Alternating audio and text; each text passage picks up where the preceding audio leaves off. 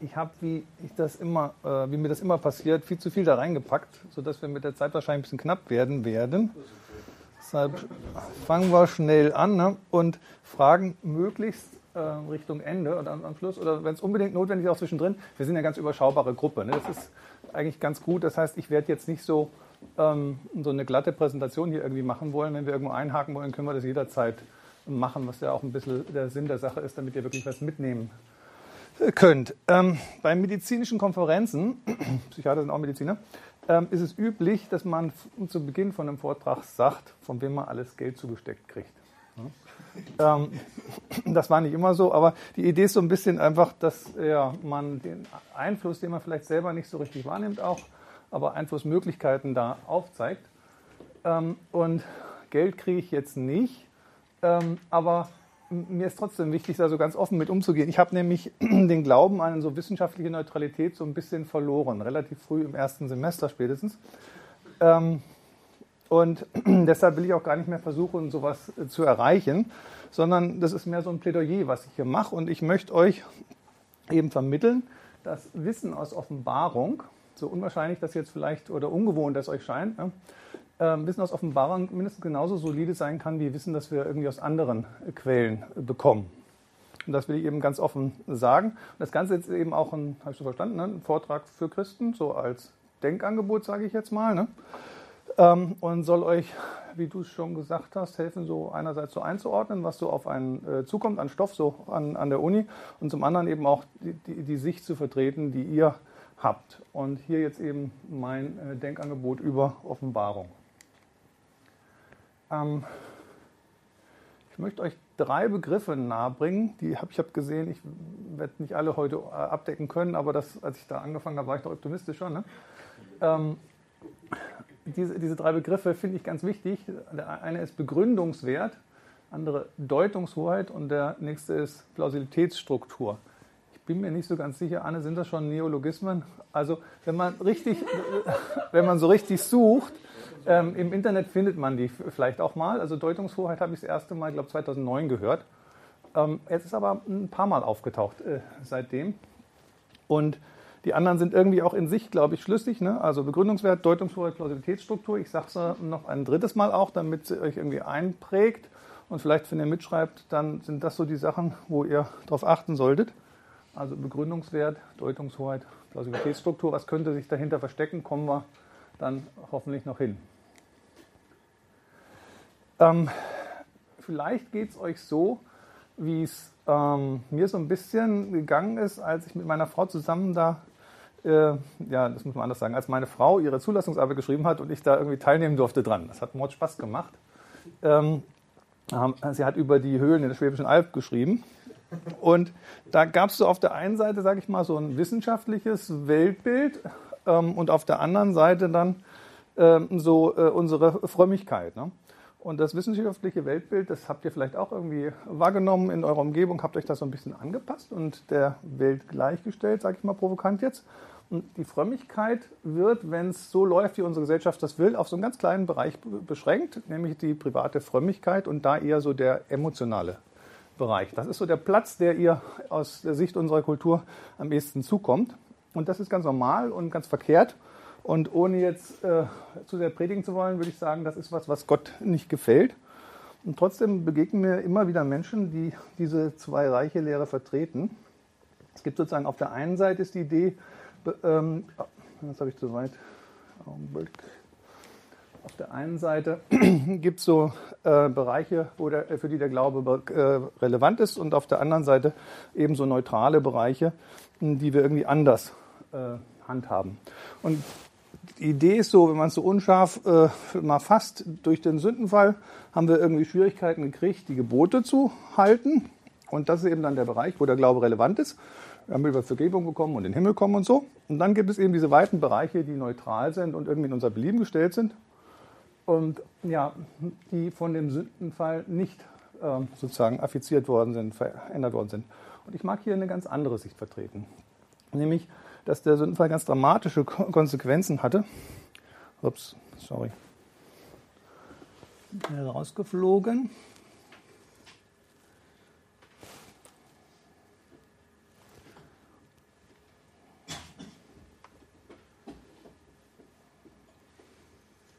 So, also das äh, will hier vertreten, dass der Sündenfall ganz dramatische Konsequenzen hat in allen Bereichen. Also unser ganzes Denken, Fühlen, Wahrnehmen, Tun, alle Facetten unserer Vernunft unsere Identität, unsere Beziehung, unsere Gesundheit, unsere Natur, also unser ganzes Sein, wie auch immer wir es jetzt untergliedern oder detaillieren, das ist beschädigt worden, korrumpiert worden. Und mein großes Thema persönlich ist jetzt, wie sieht denn eigentlich das ursprüngliche Konzept aus, das gute Konzept, was Gott so vorgesehen hat für diese Bereiche? Oder negativ formuliert, wo gehen wir äh, unserer Umgebungskultur oder dem Teufel auf den Leim? Und da möchte ich heute euch mit hineinnehmen, dass wir mal bei den Grundlagen anfangen. Und ganz unten, deswegen haben wir auch das Thema nochmal geändert, ganz unten sitzt da irgendwo dieses schwierige Wort. Ähm, damit fangen wir heute an. Hm, noch ein methodischer Hinweis. Ähm, es ist immer leichter zu kritisieren natürlich. Ne? Und das werde ich natürlich auch ganz ausgiebig machen und mich bemühen, einige von diesen Ideologien, die man an dem Wort Ismus hinten dran äh, erkennt, ne, zu dekonstruieren. Aber äh, mir geht es jetzt nicht primär darum zu, äh, äh, zu kritisieren, sondern eher, also in dem Sinn von einer Ablehnung, sondern eher darum, Bescheidenheit einzufordern, weil das was ist, was ich denke, was oft den Ismen fehlt. Viele haben einen richtig guten, wahren Kern irgendwo, geraten dann aber irgendwie in eine Einseitigkeit oder Überbetonung von irgendwas und dann wird es irgendwie schräg.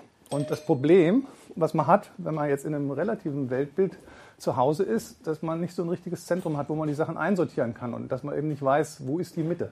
Hier ist das so einfach zu sagen, wo die Mitte ist, ne? aber im realen Leben ist das natürlich ähm, nicht so einfach, da was Ausgewogenes zu finden. Und da glaube ich, dass wir als Christen eben diese ziemlich einmalige Chance haben, dass Gott uns dann so ein bisschen, äh, einfach nicht ein bisschen, sondern uns äh, eine klare Orientierung geben kann und möchte, wo denn die Mitte ist und wo die anderen Sachen einsortieren können und wo eben auch die Grenze sind, wo es dann irgendwie ungut wird. Auf diese Art und Weise eine Einheit wiederherstellen und lernen, die Welt mehr mit Gottes Augen zu sehen. Also, beginnen wir mit diesem unaussprechlichen Wort. Da geht es um die Frage, woher wissen wir eigentlich, was wir wissen? Ne? Und woher wissen wir, dass wir es wirklich wissen?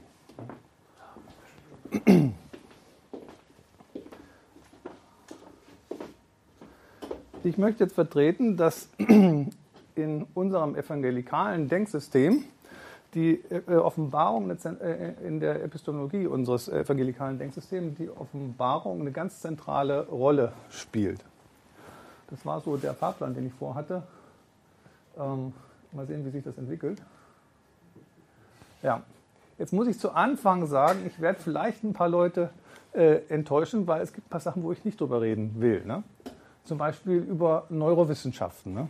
Ich finde im Allgemeinen ähm, Neurowissenschaften bei Grundsatzfragen nicht hilfreich, weil denen zum Beispiel da manche Bescheidenheit fehlt und auch manches methodische äh, Werkzeug oder Know-how. Ähm, und die, sie, glaube ich, würde ich sagen, wissenschaftstheoretisch oft erhebliche Verständnisprobleme haben. Okay, jetzt habe ich das so behauptet. Ne? Ich will es aber nicht ausführen ne? und eben in den Bereich heute nicht gehen. Und wir haben schon lose vereinbart, dass ich zum Thema Geist und Gehirn vielleicht auch nochmal reden darf, ne? wenn das heute Abend nicht ganz in die Hose geht. Ähm, das andere, ich möchte jetzt nicht in die Tiefe gehen. Es geht so, ne, ist so, ist so ein Über, soll, soll mehr dem Überblick jetzt äh, dienen auch. Ne? Ähm, manchmal gehen wir so ein bisschen runter, aber, aber sorry, ne? also wir können die Sachen oft jetzt, wo ihr es vielleicht wollt, dann und denkt, da müssen wir doch noch viel mehr. Ne? Ge geht jetzt nicht so ganz so richtig und es wird eben nicht äh, nicht vollständig sein. Ich habe schon irgendwie dann entdeckt gehabt gestern, dass ich 300 Slides hatte. Das war irgendwie zu viel. Und ich bin mit dem Reduzierungsprozess noch nicht so ganz fertig geworden. Ne? Mal, deswegen mal schauen, wie weit wir kommen. Also, Startpunkt, ganz wichtiger Startpunkt, stand, hat Benny, glaube ich, ne, sehr schön in, in der Werbung reingeschrieben. Ne? Das Christentum ist eine Offenbarungsreligion. Das ist was, was ganz wichtig ist. Das müssen wir klar haben. Wenn wir, damit vermeiden wir ganz viel Konfusion, wenn wir das klar haben und wenn ich es mal als Psychiater sagen darf, auch ganz viel Leid und Probleme. Jeder braucht Offenbarung, um Gott zu kennen. Ist eine ganz einfache Sache, das zu beweisen theologisch. Was ist jetzt die Alternative zur Offenbarung? Das alternative Konzept ist Erleuchtung. Ne? Wir sind nicht die Einzigen, die an Offenbarung glauben. Ne? Also unsere, wenn man so will, Geschwisterreligion, ne? Die äh, haben das auch. Und äh, bei einer Offenbarung ist es eben so, dass, wenn man so als Metapher das sagen will, das Licht kommt von außen. Ne? Das sitzt nicht in mir drin, sondern das kommt von außen, tritt außerhalb von meiner Person an mich heran. Und bei den Erleuchtungsreligionen ist es eben andersrum. Die Wahrheit sitzt in mir drin. Ich meditiere, ich entwickle Fähigkeiten, ich schule meinen Verstand, meinen äh, äh, ja, spirituellen Werkzeuge, ähm, mach, äh, lerne vielleicht schamanistische Techniken, mache Vollkontakt-Yoga, suche mir einen spirituellen Führer ähm, und irgendwie versuche ich sozusagen das Licht selber zu finden. Das ist vielleicht ein bisschen provokant, wenn ich jetzt hier auch so einen Atheismus, also zumindest den Atheismus der Aufklärung, aufgelistet habe. Aber wenn ihr mal lest, wie oft da Wort, die Metapher Licht auch verwendet wird, ne? und wenn Lessing zum Beispiel sagt, ne, die 1000 äh, oder was Millionen, ich weiß nicht, geschichtliche Zufallswahrheiten können das nicht widerlegen, was uns das klare Licht der Vernunft gezeigt hat. Ne? Das ist so ein ganz äh, klares Ding. Also die Vernunft ist das Licht, ne, was in die dunkle Welt dringt und ist halt irgendwie in verschiedenen Defizienzgraden bei den Leuten ausgebildet, bis halt auf diese ganz großen, bei denen es halt ganz klar scheint. Und wer es dann vielleicht irgendwo sich nicht anschließt, der ist vielleicht einfach nicht, nicht helle genug. Ne? Da ist auch wieder diese Lichtmetapher drin. Ähm, diese zwei großen Alternativen gibt es und dann eben so eine wenig lebensfähige Variante, wo man die Existenz vom Licht ähm, nicht sieht, sage ich mal. So, wie sieht nun christliche Offenbarung aus? Ähm, wissenschaftlich empfiehlt sich es eigentlich immer, wenn man ordentlich arbeiten will, dass man mit der Phänomenologie erstmal anfängt und versucht, auf Theorie möglichst weit zu verzichten. Möglichst weit. Und jetzt können wir so ein bisschen Sonntagsschule spielen, wie ich das an der Stelle gerne mache. Und ihr dürft mal sagen, was ihr da seht, wer da was erkennt. Sorry, ich habe von 4 zu 3 auf 16 zu 9 umgestellt. Manche Sachen sind so ein bisschen, ja, die Leute sind ein bisschen kürzer und dicker. Was haben wir hier? Zu einfach? Ja. Jakob. Jawohl. Das ist vielleicht auch irgendwie ein guter Zeitpunkt, um mit Offenbarung anzufangen. Ne? Weil im Paradies war Gott ja noch direkt präsent, ob das jetzt eine Offenbarung ist, wenn Gott da rumläuft. Ne? Und zu Abraham ist er ja auch noch selber gekommen. Aber jetzt bei Jakob kommt das eben, dass er sowas sieht, offenen Himmel und dass der Engel mit ihm kämpft. Das sind dann Dinge, die nicht mehr jeder äh, Mensch wahrnehmen kann oder sehen kann oder erleben kann. So, weitere Beispiel ganz grundlegend. Mose ne? hat eine Sonderstellung, der hat Gott so, ja noch gesehen auf eine Art und Weise. Ne? Also, ähm, und wenn wir hier diese Tafeln sehen, ne, das ist sozusagen was, was Mose von Gott bekommen hat. Das ist, glaube ich, auch ziemlich einzigartig, oder? Vielleicht finden wir noch ein anderes Beispiel, ne? Also, wo was übergeben wird von Gott in dieser Art. Ja, geht dann so weiter. Bei Josua habe ich noch kein Bild ausgesucht. Ähm, das hier wieder für Experten, was ist das? Kleinen Tipp noch.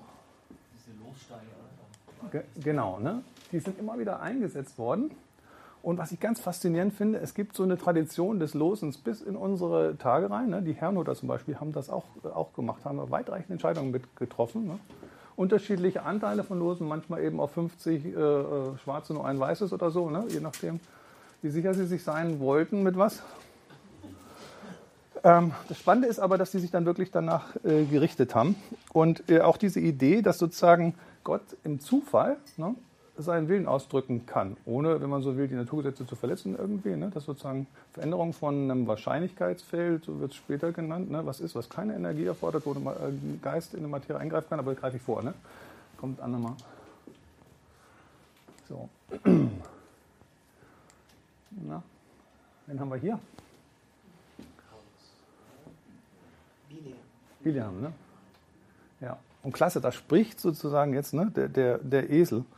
Und was ich so ganz faszinierend finde, der Biliam bekehrt sich nicht. Ne?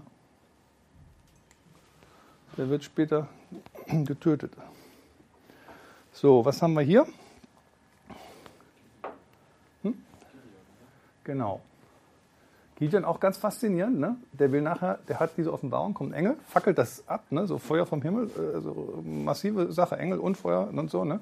Und der will danach noch ein kontrolliertes Experiment haben, ne? Ja, und, und dann sozusagen äh, gibt Gott ihm noch diese Bestätigung, als er da auf diesem Kundschaftergang ist. Ne? Also krass. Das hier sollen die Eltern vom Simson sein. So, hier das Beispiel für die Arbeitsweise Gottes. Kleines Kind kriegt Offenbarung mit dem Auftrag, dem hohen Priester, also ganz kleiner, der nichts zählt, ne? sozusagen den höchsten Mann im Land, höchsten Mann, Mann äh, Strafe anzukündigen. Ne? Sensation oder anzudrohen, sensationelle Sache wieder. Hm? Samuel, genau. Ja, sorry, habe ich vergessen zu sagen. Ja. So. Das hier, hier kommt das mit dem Licht von außen, finde ich so richtig gut rüber. Ein bisschen, ja, speziell das Bild. Wer könnte das sein? Das soll, dieser wohlgenährte Jüngling soll der äh, Salomo sein, ne? der dann, dann äh, träumt. Ne? Ja, was, was, ich weiß nicht, was für eine Kunstepoche ist das? Ist das irgendwas ist das romantisch oder ich weiß nicht, keine Ahnung, oder ist schon irgendwie ein bisschen. Ja. Klasse irgendwie dieser Zusammenhang von Offenbarung und Weisheit. Ne? Ihm wird das so geschenkt, so als so ein bisschen so, als kriegt er das hier rein, reingelasert oder gebeamt irgendwie. Ne? Also Weisheit und Offenbarung, beides werden, beide werden von Gott geschenkt. So, das persönlich einer meiner Favoriten. Jetzt habe ich die Bibelstelle nicht richtig ausgeblendet. Wo kommt das her? Genau. Ne?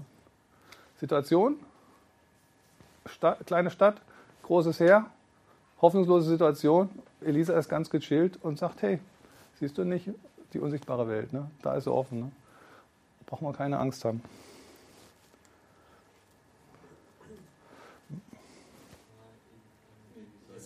Isaiah. Da dieser ne, Zusammenhang von Offenbarung und dann dem Niederschreiben. Ne? Ihr habt ja hier auch so ein paar von diesen Bildern. Ne? Und das hier habe ich erst neulich entdeckt, äh, die, dieses Konzept. Habt ihr eine Idee, wo das ist?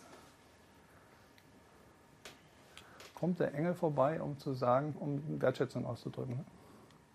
Das ist bei Daniel. Ja. Daniel hat es ja auch manchmal ziemlich erwischt. Ne? So. Jo.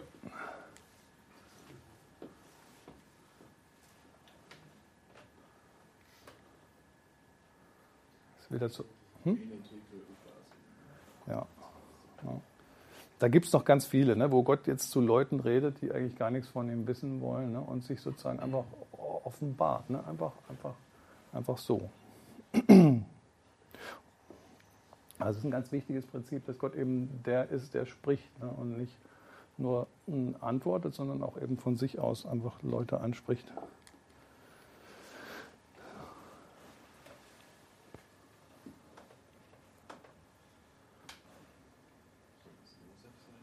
Josef, genau. Ne? Josef schläft, kriegt einen Traum. Ne? Und was macht er? Er wandert aus. Ne? Hat man eben einen Traum, wandert aus, ein anderes Land, nimmt ein kleines Kind mit. Ne? Also voll, voll, voll krass, so eine, so eine Minimal-Offenbarung, man so sagen könnte. Ne? Und ganz große Aktion dahinter.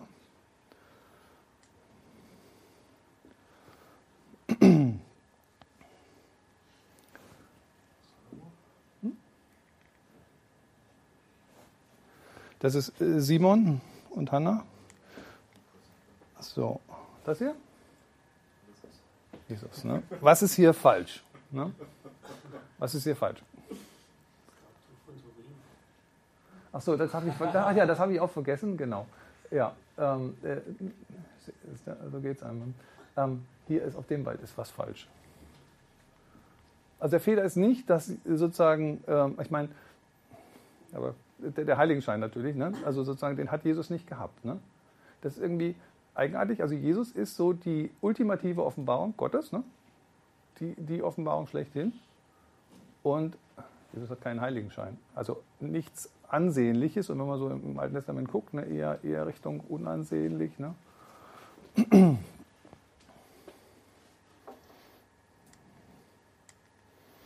So, anderes Beispiel, wo Jesus eine Offenbarung identifiziert.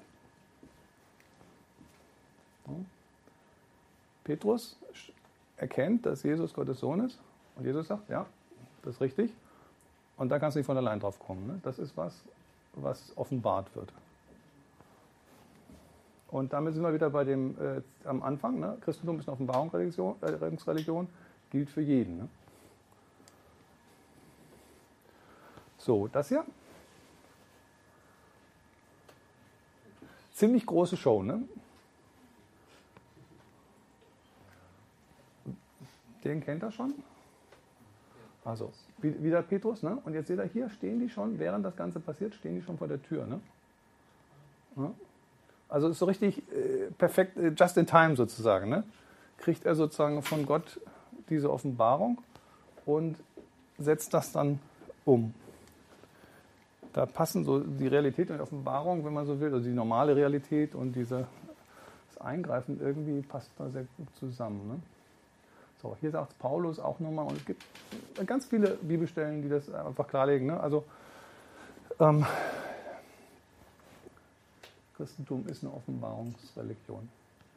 Und ähm, dann, wenn dann das Buch kommt, ne, der Offenbarung, dann ist eigentlich die Zeit der Offenbarung vorbei. Ne? Dann wird nicht mehr Gott offenbar, sondern dann werden wir offenbar ne? vor dem Richterstuhl Christi.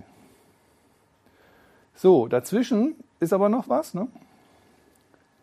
Noch so ein paar Beispiele ne? für Offenbarung. Eine ganz einflussreiche Art von, wie sich das Offenbar also ein Offenbarungserleben, was ganz viele Menschen gerade im amerikanischen Kulturkreis dann ähm, geteilt haben. Wer weiß, was das hier ist? Ja, sehr gut. Das ist der Beginn der Pfingstbewegung. Äh, in, als, äh, als, als, wer kann es gut aussprechen? Azusa Street? Ja, okay. Ähm, das ist ziemlich kontrovers diskutiert worden, was da geschehen ist und auch so im Anschluss geschehen ist. Ne?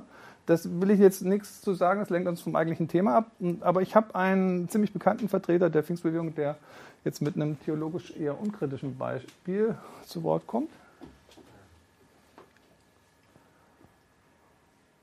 Diese Offenbarung in der Art, ich sage es jetzt für, für die Aufnahme, ne? Offenbarung in der Art, dass Gott was mitteilt, was man eigentlich nicht wissen kann. Was, was als Psychiater extrem nützlich sein könnte irgendwie, ne? aber auch für andere Situationen. So. Hier noch ein Beispiel, ein bisschen ähnlich wie das Finney-Beispiel, ist ein Buch, was ich gerne empfehlen würde, es mal zu lesen. Gerade wenn ihr irgendjemand habt, der sagt so, irgendwie steht mir so mein Verstand irgendwie quer im Weg, um Christ zu werden, aus welchen Gründen auch immer. Ne? So die Tradition gibt es und das ist so ein Buch, was da ganz gut andockt. Ähm, dauert jetzt sozusagen zu lang, das im Detail durchzugehen hier meine persönliche Lieblingsoffenbarung. Ähm, ich habe da, 2005 war das, war ich so ein bisschen auf einem Höhenflug, durfte in, in, in Oxford im Merton College einen Vortrag halten, zwar nur gekauft, aber ist ja egal. Ne? Und dann kam es noch besser, dann ist der Vater von meinem Mentor gestorben und ich habe einen Vortrag von ihm geerbt in, in Lyon. Ne? Hatte nur zwei Tage Zeit für die Vorbereitung und ähm, dann war alles ein bisschen hektisch und ähm, ich bin nach ähm, Mulhouse zum TGW da irgendwie gefahren und dann war da eine Baustelle und zack war er weg. Ähm, dann habe ich so überschlagen, ich könnte das mit dem Auto auch nach Lyon so schaffen, wenn es gut läuft. Habe meinen Bruder irgendwie noch beim Flughafen abgeladen, der mich dann gefahren hätte, dass er mit dem Bus zurückgefahren ist dann. Ne? Und dann bin ich da losgedüst. Das Problem war nur, ich hatte ja eigentlich vor, ich fahre zum Flughafen und sage dann zum Taxi, ich will zum Kongresszentrum. Ne? Und ich wusste also nicht, wo das in Lyon ist. Ne? Ich hatte auch keine Ahnung, ich war einmal mit dem Zug durch Lyon durchgefahren ne, vorne. Ähm, naja, und dann habe ich mir irgendwo nach 300 Kilometern, habe ich dann eine Raststätte mal angehalten und gesagt, okay, jetzt kaufen wir eine, eine, eine Stadtplan und guck, wo das Kongresszentrum ist. Dann habe ich das aufgeschlagen und habe gesehen, was für ein Moloch Lyon ist. Ne? Also wenn man da mit Auto kommt, Ähm, und ich habe gesehen, nee, das funktioniert so nicht. Ne? Ähm, und dann habe ich irgendwie gedacht, lieber Gott, wenn du jetzt willst, dass ich da den Vortrag halte, dann bitte für mich da irgendwie hin. Ne? Bring, mich, bring mich dahin. Und ähm, bin dann losgefahren und habe gedacht, vielleicht kommt auch mal ein Schild mit Kongresszentrum oder sowas, ne? aber es kam keins. Ne? Und dann habe ich so weiter gebetet, ne? weil das ist gerade neu gebaut worden damals auch, habe ich dann festgestellt. Ne? Also habe ich so gebetet und bin da abgefahren, da abgefahren und dann irgendwie von der Autobahn runter und dann so eine kleine Straße. Und da habe ich gedacht, scheiße, es klappt nicht. Ne? Und dann kam noch 20 Meter Schild, Einfahrt, Tiefgarage, Kongresszentrum. Ich bin da reingefahren und war direkt unter der Halle, wo ich meinen Vortrag dann hatte. Na, also das ist so, ähm, wie soll man sagen, eine spezielle Art von Offenbarung, weil ich ja überhaupt nichts davon irgendwie jetzt mitgekriegt habe. Ne? Also sozusagen irgendwie andere Art von, also unbewusster sozusagen. Ähm, noch so ein Beispiel, vielleicht eher aus Studentenalltag. Wer kennt das Gebäude hier? Ja, das in, in Sofia, muss man glaube ich nicht kennen. Und zwar ist das die Nationalbank da. Ne? Und zwar, da war ich vor zwei Jahren, hatte da den Alex Zwetkov kennengelernt. Das ist eine spannende Geschichte, wie er zum Glauben gekommen ist. Also klar äh, gibt's, er hat so irgendwie, er kommt aus einem, wie soll man sagen, einer Familie, die theoretisch Christen sind, aber nie was von Gott gehört. Das Einzige, was er irgendwie mitgenommen hat aus der Tradition, ist, dass wenn man nicht weiter weiß, wenn man Not ist, dann kann man beten. Ne? Und das hat er dann irgendwann gemacht in der Notlage und so hat Gott ihn dann irgendwie zu sich also geholt. Ne? Und ähm, dann hat er hm, irgendwie Wirtschaft studiert und eines Nachts hat er einen Traum gehabt und hat geträumt, er hat Examen. Hat dann so geträumt, das sind die Aufgaben. Ne? Ähm, und ein Jahr später er, hat er sich beworben für so einen Elite-Studiengang, wo von 15.000 Studenten 30 genommen wurden. Ne? Und setzt sich dahin, schlägt es auf und ist total platt, ne? weil es waren exakt die Aufgaben, ne? die er, da, die er da, da hatte. Die hat er vorbereitet gehabt, hat sie hingeschrieben und zack war er drin. Ähm, und das ist dann so ein Kurs, also wo dann der Finanzminister und der Chef von dieser Bank äh, und so weiter dann halt dann die, die, den Unterricht machen ne? und man, wenn man irgendwo ein Praktikum machen will, einfach nur sagen will, ja, ich würde da gerne mal ein Praktikum machen und dann kannst du da kommen und so. Ne? Ähm, ja, das Bemerkenswerte finde ich eigentlich, ähm, dass er dies vorbereitet hat. Ne? Also sozusagen, er hat diesen Traum gehabt ne? und hat dann gesagt, okay, jetzt bereite ich das, arbeite ich das aus. Und das war sicher viel Arbeit und na gut. Ähm, so, das jetzt so als buntes Potpourri. Potpourri ne? Ich habe es bewusst so ein bisschen ausgewählt, dass es unterschiedliche Sachen sind. Ne? Und jetzt sind wir ja Akademiker. Und was wir jetzt machen, ist, wir ordnen die Sachen. Ne? Ähm, diese Beispiele habe ich zum Teil schon mal gezeigt oder auch ein bisschen abgedatet immer und so. Ne? Aber das Ordnen habe ich noch nie irgendwo machen dürfen beim Vortrag. Da ist jetzt mal was äh, ganz Neues. Ähm, wenn man das jetzt, wenn wir jetzt also noch ein bisschen weniger oder ein bisschen interaktiver machen könnten, dann könnten wir jetzt so Kärtchen machen, die Dinger sortieren und irgendwie so verschiedene Ordnungssysteme ausprobieren und so. Ne? Würde viel Spaß machen. Hier muss ich so ein bisschen dann doch vorschlagen, so ein System. Ne?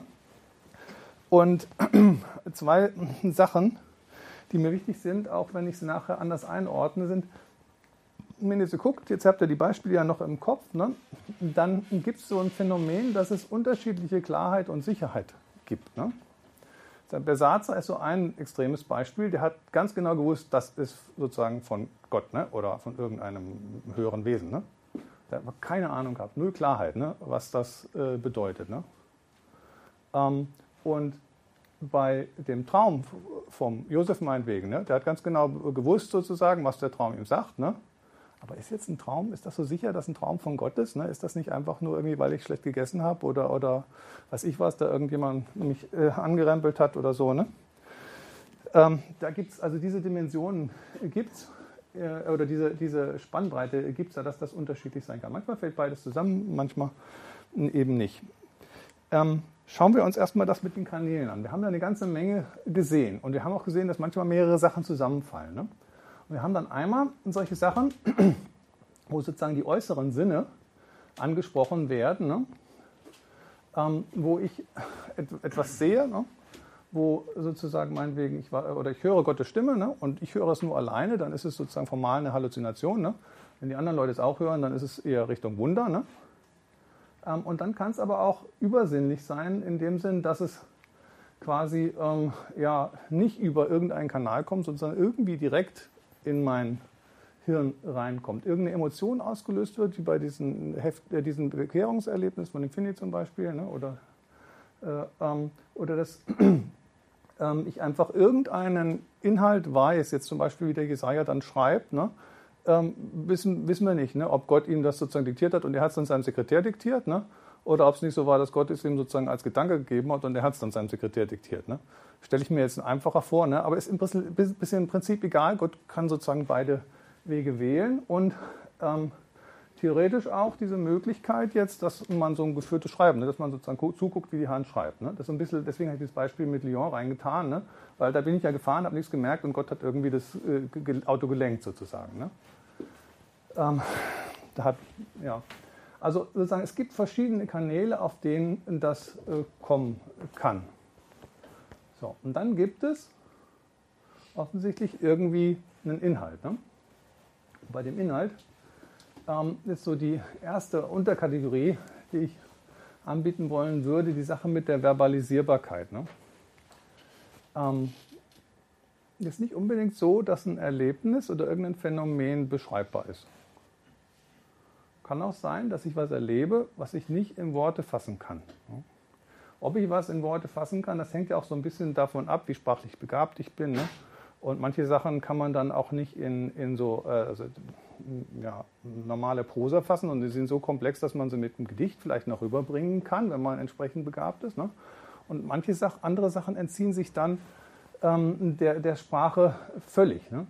Also äh, das Konzept der Primärerfahrung äh, ist genau so was, dass man sagt, das ist was Einzigartiges, das kann ich nicht mit Begriffen, die für was anderes verwendet worden sind, so richtig einfangen. Ne? Also jemand zu fragen, der sagt, ich hatte eine Primärerfahrung, den zu, äh, zu, der dieses Konzept erkennt, und zu fragen, ja, wie war sie denn? Das heißt äh, schon ungefähr, okay, ich verstehe kein bisschen, was du da mir gerade versuchst zu sagen, ne? weil das sich eben dem, dem entzieht. Ne? Und es gibt so ein bisschen die Idee, ähm, dass also dieses Konzept von Piaget mit dem Vorbegriff des symbolischen Denken, ne?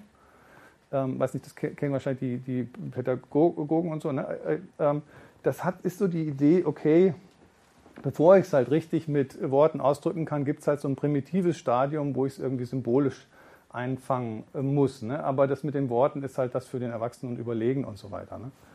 Ähm, ich kann mich dem nicht so richtig äh, anschließen. Wenn wir jetzt mal davon ausgehen, ähm, dass es schwieriger ist, was abstrakt zu beschreiben, als was konkret zu beschreiben. Ne? dann komme ich mit meinem Verständnis weiter bei den konkreten Sachen. Ich kann dann was konkret noch verstehen, was ich abstrakt nicht mehr einfangen kann. Ich kann zum Beispiel eine Geschichte noch verstehen, die ich abstrakt nicht wiedergeben kann. Ne? Und so sind zum Beispiel, also Gleichnis Jesu jetzt, äh, mein, äh, Arbeiter im Weinberg. Ne?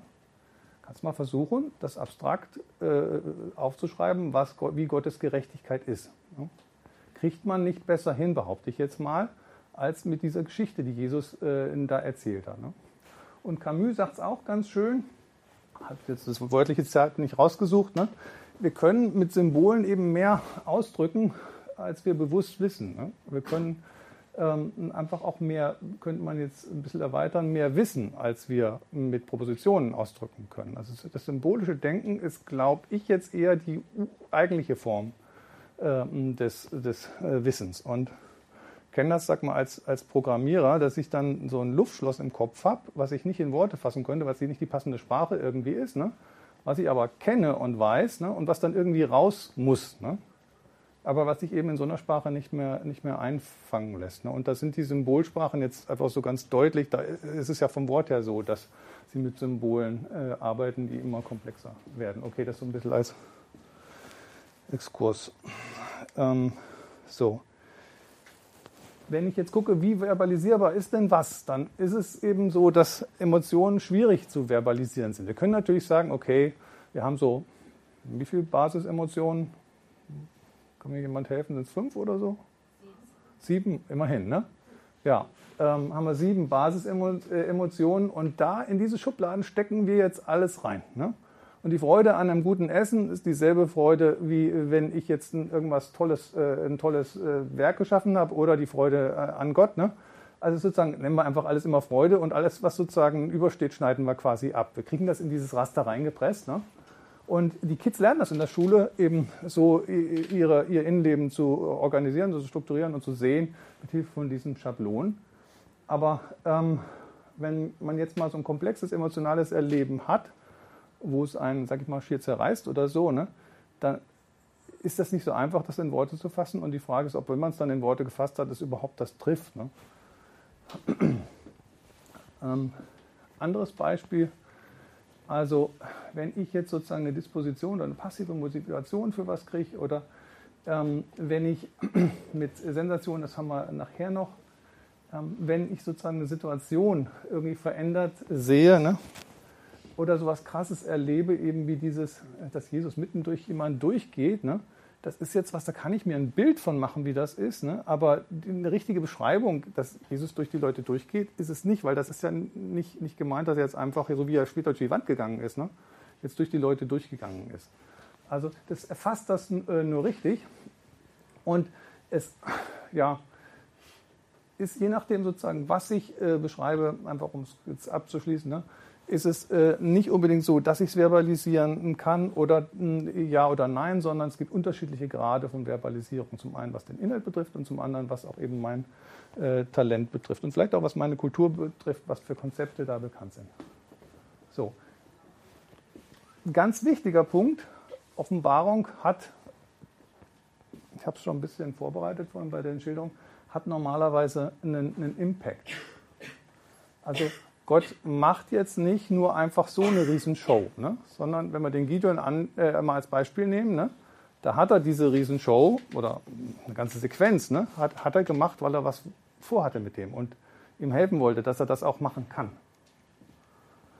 Und das ist sozusagen was, was wir eigentlich immer äh, finden. Und da gibt es unterschiedliche eben äh, Intentionen und unterschiedliche Arten von Impact. Jetzt hier äh, vorhin dieses Bild mit dem offenen Himmel und den Herrscharen, die der Gehasi sieht. Ne? Da ging es darum, ihn zu stärken. Ne?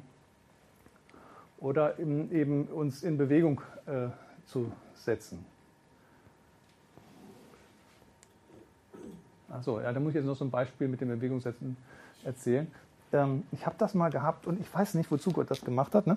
Ähm, da bin ich Zivi gewesen und in Kassel und meine Eltern haben in, ba also in Lörrach, äh, in Kandang gewohnt, also Basel sozusagen, Bahnhof äh, technisch gesehen. Ne? Da bin ich immer alle 14 Tage von Kassel nach Basel gefahren und dann kam ich auf Station nicht weg. Und war eigentlich schon viel zu viel spät dran für den Zug und dann hatte ich irgendwie so diesen, diesen Gedanken, Gott will jetzt, also rennen sozusagen, war so das, was ich so gehört habe. Ne? Okay, bin ich losgerannt. Ne? Keine Straßenbahn, irgendwie war ich schon längst weg. Ne? Dann komme ich so, renne so auf die Straßenbahnstation, dann kommt da wahrhaftig außer der Zeit quasi so, diese Straßenbahn war zu spät. Ne? Dann komme ich, da fahre ich da den Schlossberg runter, unten Bahnhof Wilhelmshöhe, ich weiß nicht, wer den kennt. Ne? Ähm, da konnte man noch besser sehen, da war nicht so viel gebaut. Ne? Tote Hose am Bahnhof. Ne? ausgestiegen, trotzdem wieder rennen, losgerannt. Ne? Dann renne ich da runter, die Treppe, und dann kommt wahrhaftig dieser ICE, ne? hält kurz an, ich steige ein und der fährt weg. Ne? So. Ähm, da habe ich diesem Impuls jetzt sozusagen einfach gefolgt. Ne? Und jetzt vor zwei Wochen war ich in Frankfurt und ähm, das Meeting ging ein bisschen, irgendwie zeitlich ein bisschen ungünstig, jedenfalls um 10 vor 9 wäre ein Zug gegangen, wieder nach Freiburg zurück. Ne? Und dann sitze ich so im Taxi und es ist schon deutlich nach, 10 vor 9 und wir sind immer noch nicht beim Bahnhof und dann musste ich daran denken. Ne? Und dann habe ich so gebetet, lieber Gott, ne? könnt das nicht, könnt ihr den Zug nicht wieder ein bisschen, könnt ihr nicht Verspätung haben? Ne? Naja, ähm, und dann hm, Taxi, sind wir da und der Taxi, sage ich Taxifahrer, ich will eine Quittung und dann denke ich so, hey, wenn du jetzt die Quittung holst, dann ist der Zug weg. Ne? Ich steige jetzt aus und lauf los. Ne? Na gut, ich habe mir trotzdem die Quittung geben lassen und ich habe diesen Zug um, um also ich, also ich bin sozusagen um der, der Frankfurter Bahnhof kennt, ne, bin sozusagen um die Ecke gebogen und dann habe ich gesehen, wie die Tür von dem Waggon zugeht. Ne? Also wir haben so 20 Meter ungefähr gefehlt. Ne? Ähm, und da habe ich eben nicht auf diesen Impuls gehört. Ne? Ähm, mir geht es jetzt nochmal, das sind so ganz triviale Beispiele, ne? aber wenn ich da auf den Impuls gehört hätte, ne, dann hätte ich den Zug gekriegt. Ne? Keine Ahnung, ob das von Gott war oder ob das einfach so passiert ist. Ne? Ähm, aber es geht ein bisschen um ähm, diese, diese kleinen Dinge, dass wir da hören, wenn äh, Gott uns äh, äh, sagt, was wir machen sollen und sozusagen nicht immer diese große Klarheit haben wollen. Jetzt muss ich ein bisschen springen, damit er zeitlich klarkommt. Ähm, das lassen wir mal weg. So, wenn wir das Modell jetzt ähm, ein bisschen vereinfachen, dann kriegen wir jetzt drei, bleiben so drei Offenbarungsdimensionen. Und mein Vorschlag ist, mein Denkangebot zu sagen, dass wir die erwarten sollten bei jeder äh, Offenbarung. Dass wir zu einmal so einen Kanal, durch den Gott spricht und dann einen Inhalt, den er rüberbringen möchte und dann einen Impact, den er auslösen will. Also wenn uns Gott eine Offenbarung schenkt, ne, wenn es so eine ganz dünne ist, dann sollten wir uns automatisch fragen, was will er denn jetzt? Ne? Und nicht sagen, oh klasse, schönes Erlebnis, ne? ich will mehr von diesen Erlebnissen, mehr Erfahrung, ne? sondern was will Gott machen, was will er in Bewegung setzen, was will er wirken. Und ein bisschen ist dadurch auch dann die Frage nach dem Kanal, ob das jetzt ein spektakulärer Kanal ist ne? oder ein völlig unspektakulärer, wie eben mein dämliches Beispiel mit dem Zug, da den ich verpasst habe. Ne? Die, die, die, Frage nach dem Kanal ist völlig sekundär. Ne? Es geht darum, was möchte Gott? Was ist das Ergebnis ist sozusagen das Wunder und nicht der Prozess. Und der, um das Ergebnis geht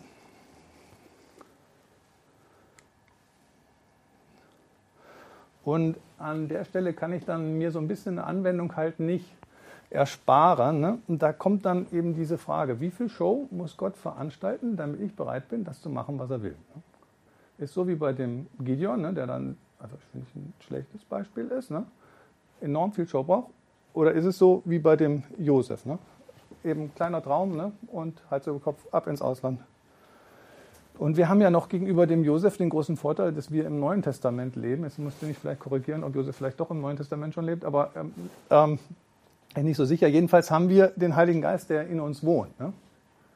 Und ähm, sind sozusagen viel näher dran. Wir müssen nur lernen, Gottes Stimme zu hören, wie sie zu uns spricht. So, das war jetzt die Phänomenologie von Offenbarung. Jetzt kommen wir zur Deutung, den Untertitel von dem Vortrag ich glaube, die gängigste Idee ist, dass Offenbarung so eine besondere Wahrnehmung ist irgendwie. Ne? Irgendwas, also der Kanal im Vordergrund jetzt, ne? ähm, so ein besonderes Erlebnis, was eben von Gott kommt. Und ich will jetzt lieben, lieben gern über übernatürlich sprechen, aber das führt zu weit, muss, muss man aufheben. Ne? Bleiben wir also bei dem besonderen Erlebnis. Das ist schon problematisch genug. Ne? Zunächst mal ist da dieser ganz einfache theologische Einwand, den ich vorhin schon vorbereitet habe. Ne? Jesus ist die wichtigste Offenbarung. Und ihn zu sehen, da ist überhaupt nichts an besonderer Wahrnehmung dabei gewesen. Ne? Wird nicht berichtet. Ne? Ist auch was, was manche Leute abgestoßen hat. Ne? Ich meine, für uns aus der Kell ist dann noch die Sache mit der Taufe vielleicht wichtig, mehr so, nicht so theologisch vielleicht, aber mehr so logotechnisch, ne, weil diese Taube im Sturzflug, ne, das wäre sozusagen, ich glaube, das Einzige, was mir jetzt einfällt, wo Jesus, so, also Jesus zu sehen, eine besondere Erfahrung in, in dem Sinn war. Und auf dem, dem Berg der Verklärung würde ich jetzt mal nicht mitrechnen, weil das nicht so öffentlich war. Äh, war ne? Und speziell aber dieses ist so das Einzige. Ne? Eben, also eher unansehlich, jedenfalls nichts Besonderes. So, und dann kommt von psychologischer Seite eben dieser Einwand, dieselben Erfahrungen gibt es doch auch ohne den Gott der Bibel. Den haben die Andersgläubigen, den haben die Esoteriker, die haben die äh, psychisch Kranken, Leute, die Drogen nehmen, Leute, die irgendwie medial begabt sind und vielleicht auch ganz normale Menschen. Und wenn ihr, ich weiß nicht, ob dieses Buch irgendwie Pflichtlektüre ist im, im Psychologiestudium, ist, äh, ich glaube, eins so der grundlegenden Werke so ein bisschen gewesen mal, aber vielleicht aus der Mode gekommen ähm, der gibt eben, der, der William James gibt so eine Übersicht ne, über verschiedene Religionen und was die Leute da so erleben und kommt eben zu diesem Schluss, ja, es gibt so eine Vielfalt ne, und das ist relativ unabhängig quasi von dem, wo es herkommt. Es gibt halt die Phänomene, die da und dort auftreten. Ähm, jetzt kleiner methodischer Einschub, auch weil das ja, also auch mit der Idee eben, wie rede ich mit Freunden, Kommilitonen und auch vielleicht Lehrern darüber ähm, was mache ich denn, wenn jetzt so ein Einwand kommt? Ne? Ähm, und ich finde es ganz hilfreich, wenn man das in, die, die, den Umgang damit in zwei Teile zerlegt, sozusagen zwei Tests macht. Also, Einwand äh, funktioniert jetzt äh, so, ich habe sozusagen eine These X, ne, die einer These Y widerspricht und das ist dann, nennen wir dann Einwand. Ne? Und dann teste ich als erstes oder checke ich als erstes, ist denn diese These X in sich überhaupt richtig? Stimmt das, ne, was als äh, Argument oder als Einwand eingeführt wird? Und zweitens, falls das stimmt, ist das ein Problem. Und mein Tipp eben, probiert das mal aus. Ne? Wenn ihr mit dieser Trennung an die, in, in Argumentationen reingeht, nicht nur so, zu dem Thema, ne, und diese beiden Sachen aufdröselt, das ist in ganz vielen Fällen äh, sehr hilfreich und bringt einfach Klarheit rein. Machen wir das jetzt mal hier. Also, da ist diese Idee, ähm, es gibt dieselben Erfahrungen mit und ohne den Gott der Bibel. Ne? Da, ein paar Anmerkungen dazu. Ähm, erstmal, in, wenn ihr so auf Sätze stößt, es gibt ne, äh, Sätze, ähm, ist klar, ne, die sind irgendwie schlecht widerlegbar, eher nicht widerlegbar, eher unwissenschaftlich da auch. Ne? Klassiker war immer, es gibt schwarze Schwäne, ne? lässt sich nicht widerlegen, ne? obwohl keiner daran geglaubt hat, bis man dann Australien gefunden hat und dann das Viech wirklich existiert hat. Ne? Aber das ist so, also äh, dieses unwiderlegbar unwissenschaftliche. Ne? Deswegen aber auch lohnt sich nicht so mit draußen auseinanderzusetzen. Ne? Braucht man im Prinzip dann in einer wissenschaftlichen Diskussion nicht. Ne? So, dann die Frage, woher weiß ich eigentlich, dass ein anderer Mensch dasselbe wie ich wahrnimmt, dieselbe Erfahrung macht wie ich? Ich finde das ziemlich unplausibel, wenn ich mir angucke, in welchen Farben die Leute rumlaufen. Ne? Dann habe ich Schwierigkeiten, mir vorzustellen, dass die die genauso sehen wie ich. Und ganz spannend, Patienten, die jetzt äh, Depressionen haben, die schildern oft, dass dieselben Sachen, die sie im Schrank hängen haben, ne, anders aussehen. Also viel blasser zum Beispiel und grau, gräulicher, ne? Ähm, äh, wenn, wenn, sie eine Depression haben, als wenn sie sozusagen im Normalzustand sind. Ne? Dann ändert sich bei vielen, die, also die Sinneswahrnehmung verändert sich.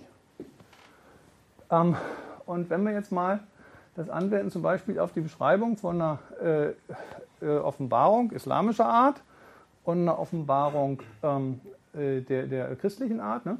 dann kann das sein, wenn ich die jetzt ähm, auf das Psychologische reduziere, ne? weil so eine Abstraktion aus einem bestimmten Blickwinkel betrachtet, äh, ist ja immer eine Reduktion. Das ist das, was äh, William James da auch so macht. Ne? Er stülpt, stülpt über alles sozusagen seine, sage ich mal, Psychologenbrille drüber dann kann es sein, dass die psychologische Schreibung genauso aussieht, aber ähm, das heißt nicht, dass dasselbe, äh, dass das darunterliegende Phänomen dasselbe ist. Um es jetzt um zu verdeutlichen, ich habe hier zum Beispiel ähm, einen, einen, sagen wir, ist das ja ein Lila, ne? irgendwo zwischen Rot und Blau und hier habe ich einen Blauton. Nehmen wir das mal, das wäre noch ein Rotton und das ist ein Blauton. Ne? Die sehen im, im Grau beide gleich aus. Sie haben denselben Grauwert. Ich kann die nicht unterscheiden, wenn ich sozusagen nur, nur grau bin. Ne? Und wenn ich jetzt mal sage, so die, die christliche Wahrnehmung, die geistliche Wahrnehmung ist halt eine Zusatzqualität, ne? die jetzt in einer weltlichen Wahrnehmung fehlt. Ne? Also die weltliche Psychologie verzichtet auf, auf diesen Teil oder kann den nicht erreichen, den fehlt die Farbwahrnehmung, dann sieht das für die halt blau und lila sieht dann gleich aus. Das heißt aber nicht, dass es auch gleich ist und Jetzt formal betrachtet ist es auch ganz einfach zu zeigen. Ne? Also könnte man deutliche Zweifel anmelden, ob das stimmt. Ne? So, und der andere Punkt ist, nehmen wir mal an, es wäre so, ne, dass die beiden Sachen gleich wären, weil ich werde ja möglicherweise den, der nur grau sieht, nicht überzeugen können, dass es Farbe gibt ne, und will trotzdem weiter mit ihm reden. Nehmen wir mal an, es gibt dieselbe Erfahrung mit und ohne den Gott der Bibel. Ja, ist das denn überhaupt ein Problem? Heißt das dann, dass es keine biblische Offenbarung gibt? Heißt das, dass unser Gott nicht spricht, dass es keinen Gott der Bibel gibt? Ähm, das wäre genauso, als wenn ich sagen würde, wenn jetzt irgendjemand eine Kuh in einer Halluzination sieht, ne, ähm, dann heißt das, dass es keine Kühe gibt. Ne? Ist einfach keine logische, äh, zulässige Schlussfolgerung. Ähm, ich kann, das, was man daraus folgern könnte, denke ich, ist, ich kann an der Form der Wahrnehmung nicht entscheiden, ob die Wahrnehmung göttlichen oder nicht göttlichen Ursprungs ist. Ne? Und das geht jetzt in dieselbe Richtung, wie ich vorhin gesagt habe. Der Kanal ist eigentlich so ein bisschen sekundär, ne, über den die Sache kommt. Ne. Den kann ich auch nicht so richtig zur Validierung benutzen äh, des Inhalts. Ne. Das Entscheidende ist sozusagen der Inhalt, der darüber kommt und noch entscheidender, dass dann der Impact, der daraus resultiert oder resultieren soll. Und wenn wir es so richtig uns anschauen, es gibt ja auch äh, keine besondere Form der Gottessprache, ne? kein biblisch. Ne? Okay, es gibt Kananäisch als Fachsprache und das ist manchmal enorm nützlich, dass man halt sich schnell unterhalten kann, halt untereinander. Ne? Aber Gott benutzt in der Bibel ganz normale äh, Sprachen. Und es geht sogar noch weiter. Die Bibel behauptet gar nicht, dass es Offenbarung nur vom, äh, äh vom, von Gott gebe. Ne? Es gibt Irrgeister, die die Propheten irreführen. Es gibt äh, den Teufel, der als Engel des Lichts auftritt oder sich eben anders offenbaren kann. Ich habe da so eine Patientin, die kommt aus einer Familie, die sozusagen seit Generationen äh, von Hellsichtigkeit, äh, wie soll man jetzt sagen, befallen ist. Oder, und die hat so ein Beispiel erzählt, wo sie jemandem gesagt hat, du hast ein Ösophagus-Karzinom, also Speiseröhrenkarzinom, sitzt auf der rechten Seite und in sechs Wochen bist du tot. Ne? extrem hilfreiche Prophezeiung ne, ist eingetreten, konnte sie nicht wissen. Ne? Und ist so ein Beispiel, ne, ist jetzt, also gibt jetzt keinen Grund anzunehmen, dass Gott ihr das gesagt hätte, ne? aber ich sage mal, ein Röntgengerät oder ein Röntgenblick äh, können wir dem, der anderen Seite dann schon irgendwie zutrauen. Ne? Und auch wenn er guckt, im, im, in der Apostelgeschichte findet er auch also Hellsichtigkeit ne, bei dieser Magd, die dann vom äh, Paulus, ich glaube, da steht geheilt wird, ne? oder? Oder befreit? Nochmal, also die äußere Form der, Entschei äh, der äh, die äußere Form ist ähm, nicht entscheidend. Ne? Achso, jetzt habe ich noch was vergessen. Entscheidend ist das, was rüberkommt. Und ähm, da gibt es äh, bei Ivan Plantinga, wer den kennt, ne, der hat so einen schönen Begriff geprägt, das nennt sich Doxastic Experience. Ne? Ähm, da gibt es im Deutschen kein so richtiges äh, entsprechendes Wort für, ist auch kein richtiges Englisch. Ne? Ich würde das mit einem gesunden Bedeutungserleben äh, beschreiben. Ne? Das wichtige Ich ist sozusagen, dass äh, nicht wie Gott es mir sagt, sondern dass er mir was sagt und dass die Bedeutung von dem, was er sagt, rüberkommt. Und zwar in einer Art und Weise, die irgendwie auch in Bewegung setzt. Ne? Ähm, also nicht nur ein Wissen, ein theoretisches Wissen ist, sondern eben eine, ja, in dem Sinn auch eine Bedeutung hat. Ne? Jetzt ist aber so, dass das Wort Bedeutungserleben eigentlich nur zur Beschreibung von psychischer Krankheit äh, verwendet wird. Ähm, so wie ich es kenne zumindest. Und da kommt dann dieser Einwand gleich in leicht veränderter Form wieder zurück. Wenn jemand, warum soll dieses Bedeutungserleben gerade gesund sein? Wenn jemand dasselbe erlebt wie Verrückte, ist er dann nicht auch verrückt? Haben da nicht vielleicht doch die Kommunisten recht gehabt im Ostblock, wenn sie die Christen für verrückt erklärt haben und eingesperrt und zwangsbehandelt haben? Ähm, damit kommen wir zu einer anderen Auffassung von Offenbarung, nämlich dass Offenbarungserlebnisse psychotische Erfahrungen sind aus dem Bereich der Schizophrenie und da der gleich der Hintergedanke dann eben inhaltlich auch irgendwie wertlos sind. Und wieder fangen wir mit der Phänomenologie an, schauen wir uns ein paar Beispiele an. Beispiel Schizophrenie. Ähm, ein richtig glücklicher Patient, der bloß nicht so richtig gut funktioniert. Ne? Also ständig im Dialog mit Gott, laut und leise innen und außen sozusagen, hört Gottes Stimme oder hört ihn, äh, weiß, was Gott denkt, hat ein gutes Verhältnis äh, zu Gott. Gott liebt ihn, Gott meint es gut mit ihm, Gott sagt ihm positive Sachen, also ein ganz glücklicher Mensch, der auch tut, was Gott ihm aufträgt. Die Offenbarung hat einen Impact. Ähm, die jetzt in dieser Art der Frömmigkeitsausübung, nämlich dass er nackt durch die Stadt läuft, um wörtlich jetzt, wie er gesagt hat, die Reinheit seiner Unschuld zu demonstrieren, ähm, strafrechtlich oder nicht so oder rechtlich überhaupt ne, nicht so ganz unproblematisch ist. Und Steigerung dann gefunden hat, dass er auch irgendwann mal ganz gezielt die Autos von Geistlichen mit was einem Baseballschläger oder was ähnlichem behandelt hat als Strafaktion. Ähm, deswegen wurde er immer wieder äh, eingesperrt. Ein Beispiel. Anderes Beispiel, andere Diagnose, Zykloide Psychose, wo der Patient so Hochphasen hat, wo er sehr glücklich ist und Tiefphasen, wo er völlig am Boden zerstört ist und auch eben so normale Phasen. Und in den Hochphasen hat er das getan, was ein alttestamentlicher Prophet tut. Er hat sich irgendeinen Marktplatz gesucht und da den Untergang der Welt angekündigt. Und wenn er in der Tiefphase war, dann hat er dieses mittelalterliche Zittern um sein Seelenheil gehabt, was Luther geplagt hat, ne? bevor er ähm, das Heil gefunden hat oder die Gnade gefunden hat. Ähm, und normalerweise war er aber religiös, wie gesagt, ja, eben mäßig interessiert, ne? passte in dem Sinn nicht so richtig zu ihm. Beispiel bei einer Depression. Patient immer wieder krank, mag nicht mehr, beschließt seinem Leben ein Ende zu setzen, geht, fährt da irgendwie nach TTC Neustand, läuft zu der Brücke, wartet dann ähm, so lange, bis irgendwie es einsam ist und keiner mehr da ist und so und in Ruhe da äh, dann so weit wie möglich rausklettern kann, über die Brüstung drüber und will runterspringen. Und dann steht da plötzlich jemand, der ihn festhält. Ne? Ähm, okay, er klettert wieder zurück und dann ist derjenige weg. Ne?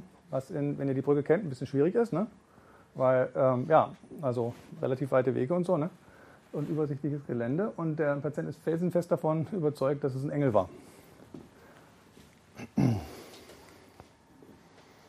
Das Beispiel habe ich leider vergessen, die muss ich nochmal fragen. Ich habe es mir als Erinnerung da reingemacht. Bei einer anderen Diagnose auch jemand, der einen Engel äh, gesehen hat.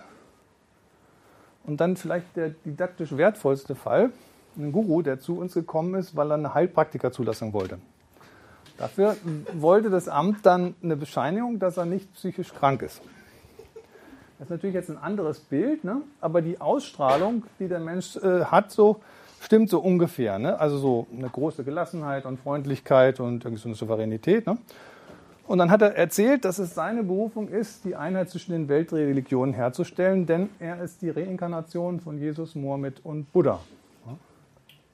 Und er hat geschrieben, viel geschrieben, von, und die Quelle war äh, eine Art von Verbalinspiration. Einmal, dass er sozusagen gehört hat, was er schreiben soll, oder also so wie ich jetzt spreche, so wie ihr mich hört, ne? oder dass er eben Gedanken hatte, die ihm eingegeben worden sind, oder dass er eben einfach seine Hand zugeguckt hat, wie sie schreibt, ne? und er quasi gelesen hat, was die Hand da schreibt. Ne? Also vielfältige Offenbarung. Wie ist das jetzt diagnostisch einzustufen? Ähm, das ist ziemlich einfach, wenn man glaubt, dass es Gott nicht gibt oder dass er nichts mit uns zu tun haben will höchstens so ein bisschen von weitem zu gut. Dann ist eine Glaubensgewissheit ganz klar ein Wahn. Dann sind die von Gott eingegebenen Gedanken eine Ich-Störung.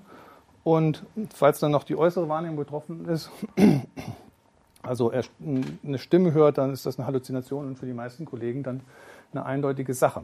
Und das kann dann schnell ein ernstes Problem werden. In Deutschland jetzt weniger, aber in Staaten, die offiziell wissen, dass es keinen Gott gibt, ähm, da landet man dann unter Umständen in unangenehmen Umständen und Zwangsbehandlung. Aber wenn wir das Pragmatische jetzt mal beiseite lassen, diese Überlegung, ähm, und jetzt diesen, wieder das als Einwand betrachten und erstmal den zweiten Teil angucken. Also wenn das stimmt, dass Offenbarung eine Psychose ist, ist das dann ein Problem? Abgesehen eben hier von der, dem Jahr, was man sagen muss, wenn Zwangstherapie ein Problem ist, ne? dann ist die Frage, warum soll das eigentlich ein Problem sein? Nein, eigentlich nicht. Warum sollte Gott nicht durch Psychotika sprechen können. Ich meine, es gibt Kulturen, wo die Verrückten heilig sind, weil man sagt, die Götter sprechen durch sie. Warum sollte man jetzt Gott das verbieten? Und ähm, mal so überlegen, bei uns ist es ja auch so, dass mancher eher bereit ist, auf Gott zu hören, wenn Gott ihm jetzt ein Bild schickt, als wenn Gott ihm einen Text schickt. Ne? Und ich glaube, dass Gott sich sogar darauf einlässt, weil er einfach sagt, okay, wenn das halt die Kultur ist ne, und Bilder sind, die Leute in Bewegung setzen, dann kriegen sie halt ein Bild. Ne? Aber ähm, machen wir trotzdem mal den ersten Einwand auch. Ne? Ist, stimmt das, dass Offenbarung eine Psychose sind. Jetzt ist das ein relativ breites Ding. Nehmen wir uns einfach mal nur diesen, dieses eine Symptom raus und aus Zeitgründen ne, begrenzen wir es mal auf die Idee, dass Offenbarungsinhalte Warninhalte sind und deshalb falsch sind. Stimmt das? Dafür müssen wir erstmal wissen, was ein Wahn ist. Und das ist gar nicht so einfach, wenn man jetzt schaut, äh, was für Definitionen es überall gibt in den verschiedenen Büchern. Die beste, die ich kenne, äh, kommt aus Psychiatrie äh, systematisch und die finde ich so gut, weil sie die Urteilsstörung in den Vordergrund stellt. Aber schauen wir uns mal die Kriterien im Einzelnen an. Also, ähm, subjektive Gewissheit und Evidenz, also so dieses, dass ich weiß, dass ich existiere, ne? da brauche ich keine Evidenz für. Ne? Da bin ich unmittelbar gewiss. Ne? Würde dieses Kriterium, da ich, ja, erfüllen. Ne? Und das ist auch durch irgendwie nicht beeinflussbar irgendwie durch, durch irgendwas. Ne? Egal, was ich erlebe, ne? ich weiß, dass ich existiere. Ne? Zweites Warnkriterium sozusagen erfüllt. Ne? Unmöglichkeit des Inhalts nach allgemeiner Erfahrung falsch. Ähm, wie ist das mit dem absoluten Gehör? Ne? Also nach allgemeiner Erfahrung funktioniert das nicht, dass jemand einen Ton spielt und der, man dann sagen kann, ah, das ist der. Ne? Ähm, unmöglich ist an der Stelle so ein bisschen schwierig, ne? ähm, weil doch der eine oder andere weiß, dass es sowas gibt. Aber wie ist es mit dem absoluten Gewicht zum Beispiel? Ne? Also Leute, die wiegen können mit der Hand. Ne? Ist das möglich oder nicht? Nach allgemeiner Erfahrung ist es jedenfalls falsch. Und dann kommt noch der Paragraph, ähm, wenn jetzt sozusagen das, diese Überzeugung da, diese subjektive Evidenz, der Inhalt, wenn der von der Gemeinschaft oder im Wesentlichen Teil davon ja, geteilt wird, ähm, dann ist es kein fahren. Also wenn jetzt ein Christ in einem christlichen Land wohnt, dann ist er sicher. Und wenn er jetzt in ein muslimisches Land zieht, wo die alle das völlig ver verkehrt finden, also manche Teile seiner, seiner Überzeugung, dann ist es plötzlich anders. Ähm, und zum Schluss kommt ein Gummiparagraph. Ne? Also wenn einzelne Kriterien besonders stark ausgeprägt sind, dann kann ich die Diagnose stellen, dann muss ich alles da sein. Ne? Ähm, das gibt dem Diagnostiker eine enorm große Freiheit. Ne? Der kann sozusagen damit umgehen, nicht ganz wie er will, aber doch äh, mit einem sehr weiten Spielraum. Ne? So, warum ist das? Ich hoffe, ich hoffe, ihr habt die Ironie bemerkt bei dem, was ich gesagt habe.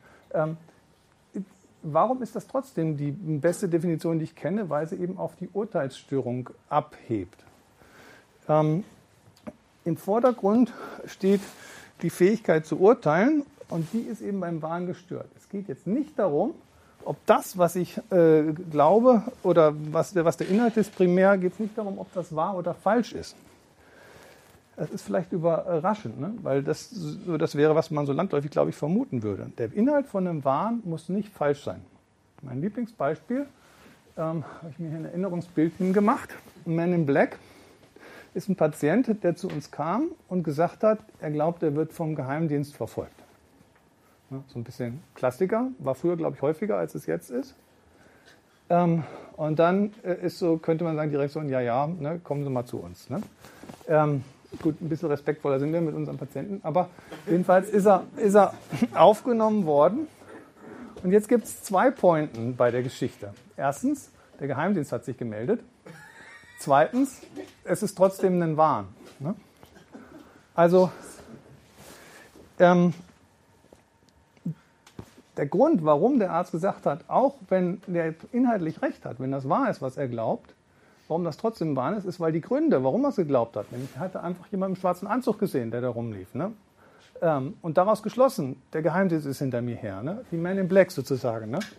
Äh, der Grund ist nicht überzeugend, überhaupt nicht überzeugend, ganz krass nicht überzeugend und deswegen ist es trotzdem nicht gerechtfertigt, dass er das glaubt, dass der Geheimdienst hinter ihm hergeht. Er hat da eine Störung bei seinem Urteil und der war auch nicht beeinflussbar die, diese, diese, also die, äh, nicht Argumenten zugänglich an der Stelle. Ne? Und deswegen hat er entschieden, dass es trotzdem ein Wahn ist. Ähm,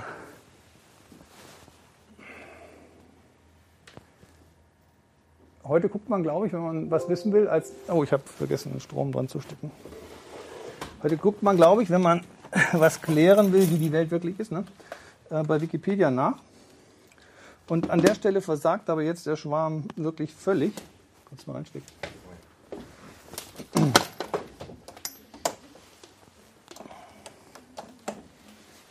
Denn wenn wir hier jetzt den, das mal anwenden, das Beispiel mit dem äh, äh, Geheimdienst, da würde die Wikipedia-Definition nicht funktionieren. Ne? Weil logisch inkonsistent ist es nicht. Ein wohlbestätigtes Wissen, dass es nicht so ist, haben wir auch nicht. Ne?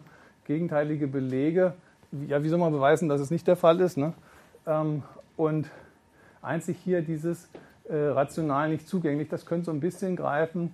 Und was äh, nett ist, weil es eine Ergänzung ist zu der anderen, ist das nicht mehr. Ne? Also früher wäre es vielleicht anders gewesen, so wie bei diesem alttestamentlichen periodischen Propheten sozusagen, ne? Periodischen alttestamentlichen Propheten, ähm, wo man normale, gesunde Zeiten irgendwie als Vergleich hat. Ne? Das kommt da so ein bisschen äh, mit rein. Ich habe hier auch ein paar spannende Worte angestrichen.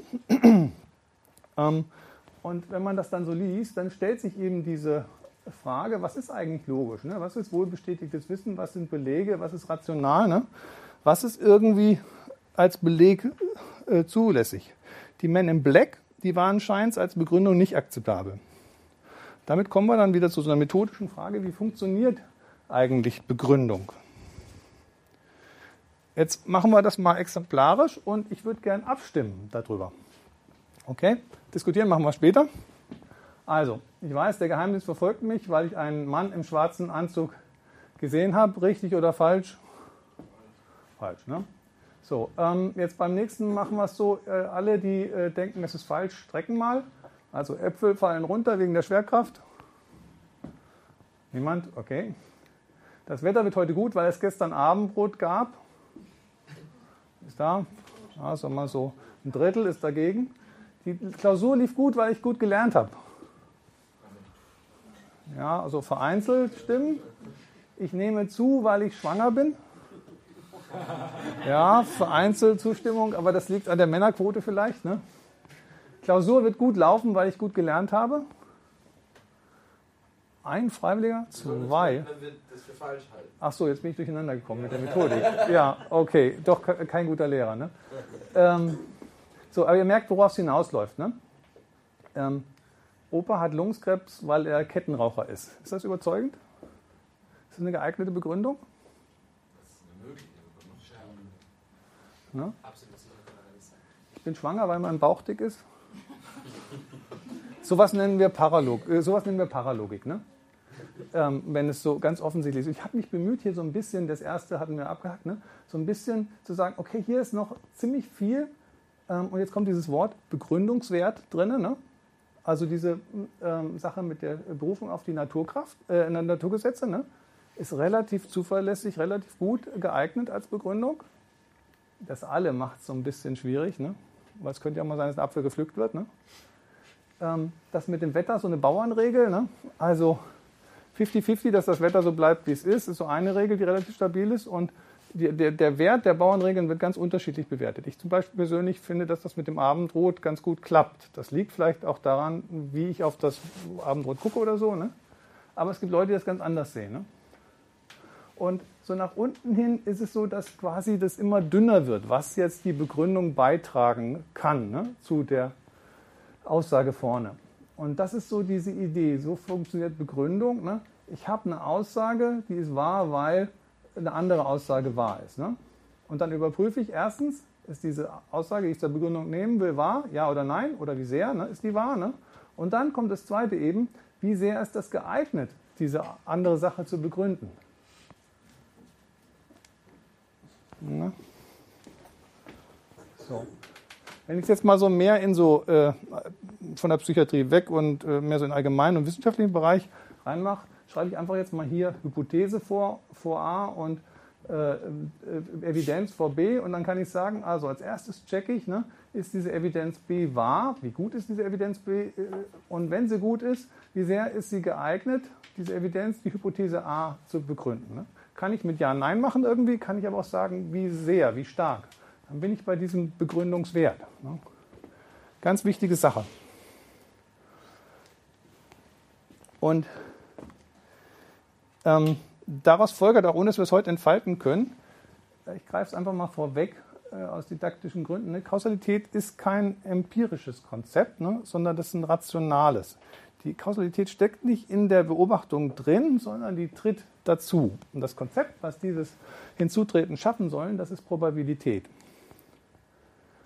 Eine ganz elegante Sache wird benutzt, um rationelle Konzepte mit empirischen Daten zu verbinden, zum Beispiel. Und die rationale Seite, das ist hier diese Hypothese. Ups, falscher Knopf. Die Hypothese H und äh, die Evidenz mag jetzt was Empirisches sein. Und die Probabilität schafft es, diese beiden Welten zusammenzubringen. So. Aber nochmal, vielleicht, weil es gerade etwas gegen die Denkgewohnheiten geht, dieses Weil hier dazwischen, was das verbindet, was die Begründung leistet, was den Begründungswert auch irgendwie abbildet, das ist sozusagen ist die Probabilität.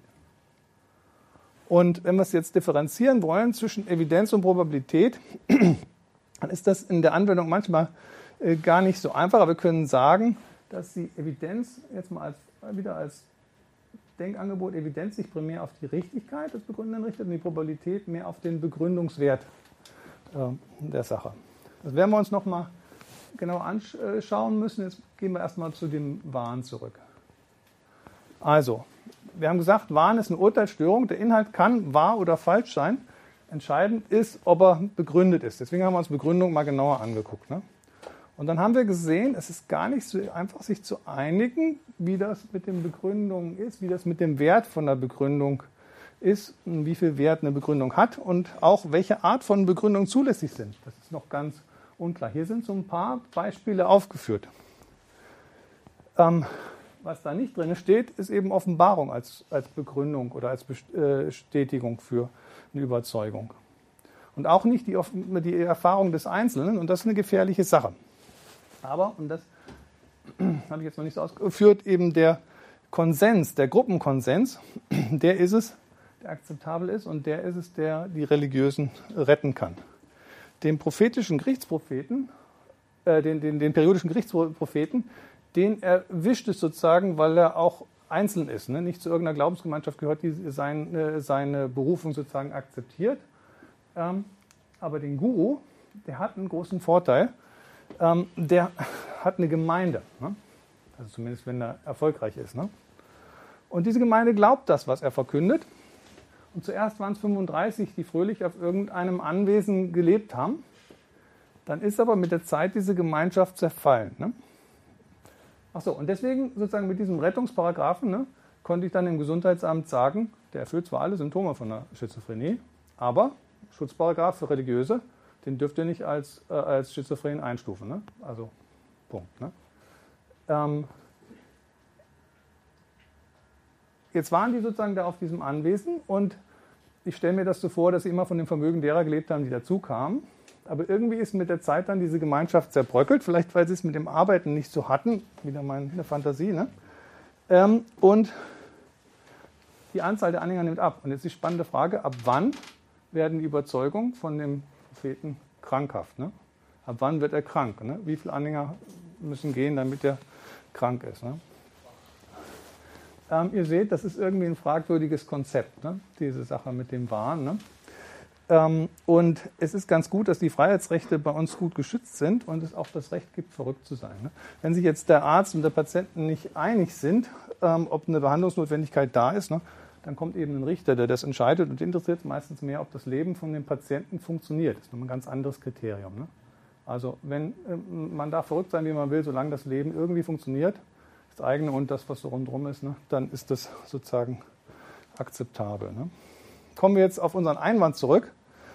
Okay, also diese drei ähm, Gedanken, dass das Offenbarungsinhalte sind, äh, Warninhalte sind und deshalb falsch sind, kann man sozusagen alle irgendwie abwehren, ne? formal, ne? aber es bleibt doch so ein Geschmäckle zurück. Und die, die, das Wissen, dass die Definition von Waren ziemlich wackelig ist und ja, man Psychiater und Richter dann irgendwie braucht, die entscheiden, was für Begründungen akzeptabel sind wissenschaftstheoretische Überlegungen da machen oder was passiert da? Schwierig, ne? Ähm, jetzt muss ich irgendwie ein bisschen abkürzen, aber ich würde noch, wenn ich darf, gerne noch einen wichtigen Gedanken bringen.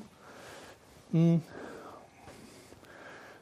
Wir haben gesagt, so, also was jetzt, also womit man was man anführen darf, ne? womit man begründen, belegen darf und so weiter, um sich dagegen zu wehren, dass die Überzeugung, die man hat, wahnhaft ist, ne? Äh, waren so diese Worte. Ne? Mit Begründung haben wir uns schon so ein bisschen beschäftigt und das andere, was immer wieder auftaucht, ist dieses Konzept von, von Evidenz. Ne? Und ähm, das hier überspringe ich jetzt mal. So,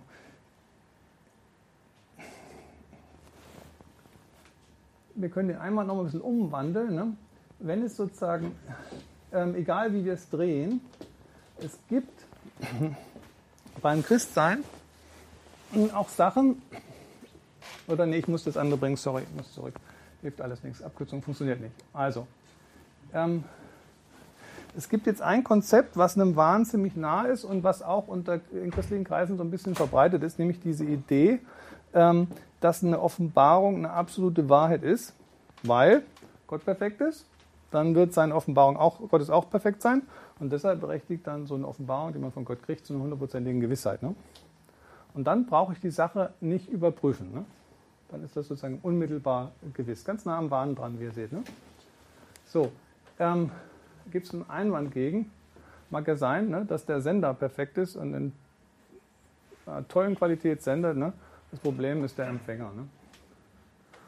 Und da sieht es anders aus. Und deshalb ist Überprüfung eine gute Idee.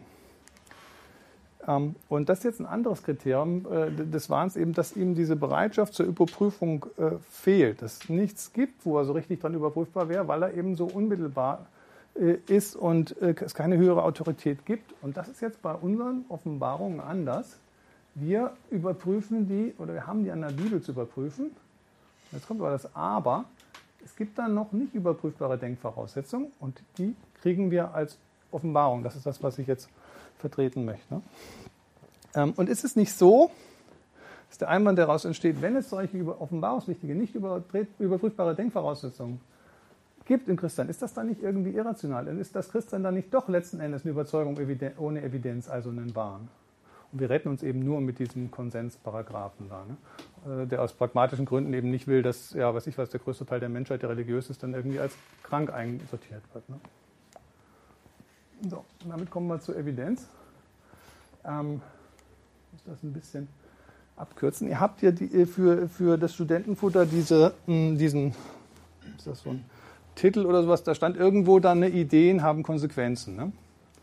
Und jetzt will ich euch mal zeigen, wie so, was für eine Konsequenz so eine Idee hat, dass jetzt die Einzelerfahrung nicht zählt, ne, sondern es eben diese äh, größere Erfahrung braucht, systematische Erfahrung braucht. Ne? Eine Patientin gehabt, die ist im frühen Jugendalter schon, ist die an einer schweren bipolaren Störung erkrankt. Das ist so meine Baustelle, bipolare Störung. Und kriege ich den hier jetzt wieder weg. Richard. So. Und die zugelassenen Therapieoptionen, die haben ihr gar keine bessere, äh, ausreichende Besserung gebracht. Die konnte nicht zur Schule gehen, nur als sie dann in einem Heim war, wo ja, selbst da noch ziemlich schwer war, irgendwie einen Abschluss zu kriegen, hat einfach nicht funktioniert. Ne?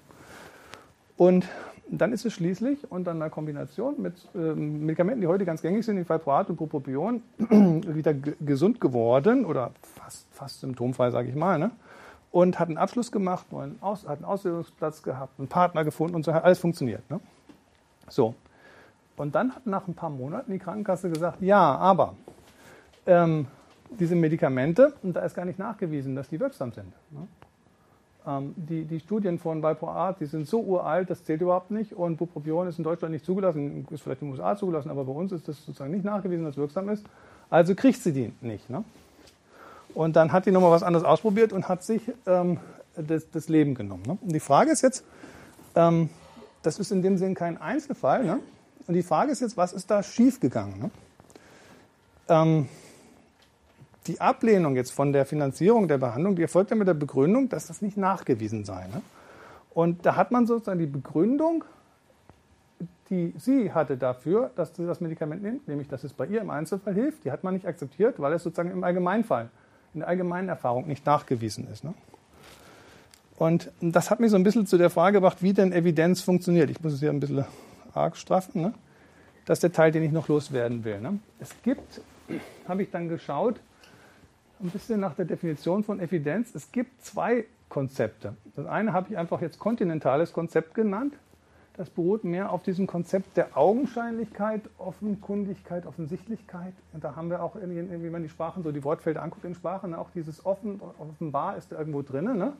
Also etwas, was erkennbar irgendwie richtig, offensichtlich irgendwie richtig ist. Ne? Und das andere ist, andere Konzept ist, das Konzept des Begründens. Ich brauche sozusagen immer irgendetwas, was ich anführe dafür, dass etwas richtig ist. Ne? So. Und die Synthese von diesen beiden Sachen, da ist eigentlich eine ganz spannende Sache. Das ist nämlich die Frage, was ist glaubwürdig, was ist gerechtfertigt, was ist eine gerechtfertigte Überzeugung. Jetzt kommen wir in eine theologische Sprache rein. Ne? Also welcher Glaube ist gerechtfertigt? Ne? Was darf ich glauben? Ähm, wenn man es so sieht, eigentlich eine moralische, eine ethische Fragestellung. Ne? Was darf ich glauben? Welcher Glaube ist gerechtfertigt? Und in dem, äh, dementsprechend ist Evidenz ein, ähm, ein ethisches Konzept, moralisches Konzept. Und ich habe dann hier mal so ein, auch nochmal so eine äh, Definition von Evidenzialismus als die, die zugehörige Ideologie rausgesucht. Ne?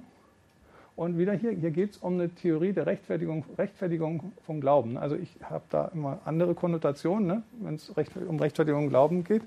Aber es zeigt ganz klar auch, wie, ähm, was für, äh, auf welcher Ebene sowas angesiedelt wird, ne, was für einen Stellenwert das auch beginnt. Und da kommen wir dann ein ganz interessantes Phänomen rein, denn bei der Evidenz gibt es einfach ganz schnell sichtbar und ganz eigentlich offensichtlich, würde ich jetzt sagen, ne, einen Paradox. Ne? wenn ich jetzt irgendwann sage, alles muss begründet werden, ne? ich begründe eine, einen Satz mit einem anderen Satz, dann habe ich ja wieder einen Satz, den ich begründen muss. Ne? Und das geht dann immer so weiter. Ne? eine ganz offensichtliche Sache, seit Jahrhunderten bekannt. Und trotzdem ist dieses Prinzip der Evidenz, äh, der Evidenzialismus immer noch sehr äh, lebendig und virulent. Und spannend ist, dass es sozusagen immer dann hier die Frage ist, wenn man so eine Rekursionsreihe hat, ne, ähm, dann ist immer die Frage, also zum einen, wie funktioniert sozusagen der Fortschritt, ne? das war das, was wir mit Begründung so ein bisschen uns angeschaut haben, und das andere ist, wo fängt es denn irgendwo an? Und bei dem Anfang lande ich bei irgendwelchen Grundannahmen, die ich machen muss, und bei der Bauvorschrift lande ich eben bei der Frage, welche, welche Evidenzen sind sozusagen, welche Arten von Evidenz sind zulässig. Ne? Ähm, wenn ich es mir so richtig angucke, anschaue, dann würde ich sagen, dass diese Formulierung mit irgendetwas muss man anfangen, was landläufig ja auch irgendwie und im gesunden Menschenverstand argumentiert richtig ist. Das ist das Grundbekenntnis des Fundamentalisten, das ist das böse Wort, das wir nicht benutzen dürfen. Die Engländer haben sich geholfen, indem sie diesen anderen Begriff hier, der eigentlich dasselbe meint, ne, eingeführt haben und den man auf Deutsch, glaube ich, nicht so richtig übersetzen kann. Ne? Und ähm, so kann man dann sagen, eigentlich funktioniert das Evidenzkonzept, dieses Konzept, dass alles begründet sein muss, all mein Wissen. Ne? Ähm, so, jetzt hat Windows entschieden, dass ich neu starten muss. Funktioniert eigentlich nur paradox. Ne? Also nur auf dem Fundament. Ne? Ja, er sagt, er startet jetzt neu. Na gut, ähm, jetzt habe ich ein bisschen Schwierigkeiten, den Sack zuzubinden. Hm.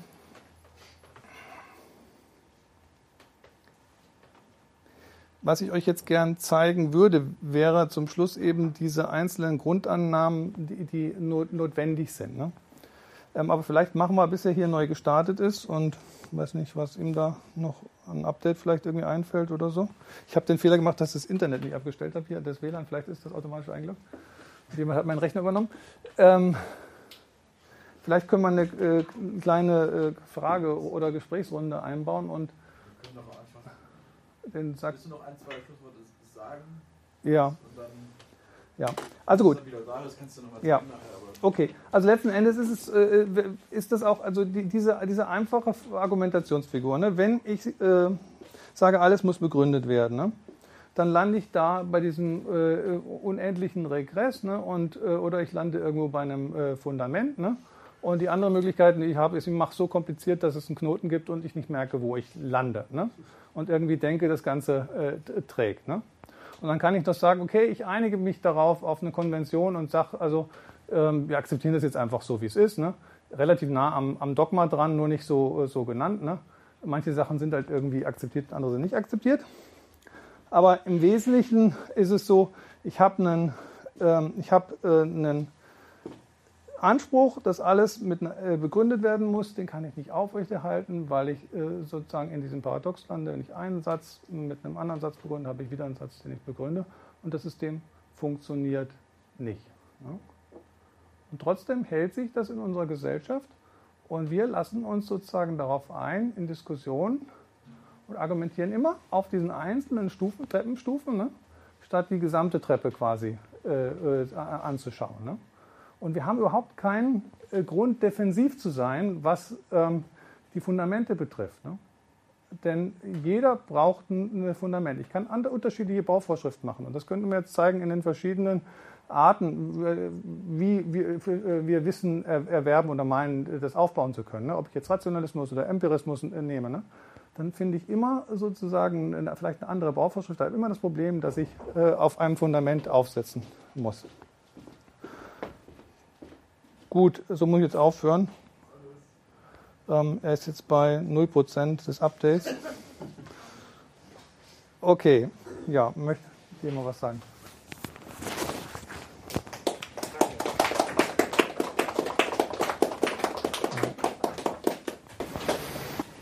Ich erinnere mich an eine dieser, ähm, also die, die, die Ankündigung von dem Abend heute, da stand was drin von so gegen Ende hin irgendwie, warum ähm, der Referent wird uns zeigen, warum es äh, notwendig ist, ja. Offenbarung ja. in der Richtung, ich kann es jetzt nicht genau wiedergeben. Ja. Kannst du darauf mal kurz eingehen? So ich, ich kann es mal versuchen, das freihändig zu machen. Ne? Also die, die, die, Frage, wenn wir jetzt sagen, wir brauchen immer ein Fundament, ne, dann ist ja die Frage, was sind die Fundamente, die ganz unten sind, die, da, die wir irgendwie nicht vermeiden können. Ne?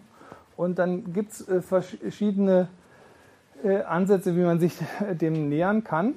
Ähm, mein Vorschlag wäre, dass wir, ähm, wenn wir jetzt mal die empiristische Seite zum Beispiel angucken, ne, äh, nicht bei Null anfangen können, ähm, sondern dass wir irgendeine Art von BIOS brauchen. Ne?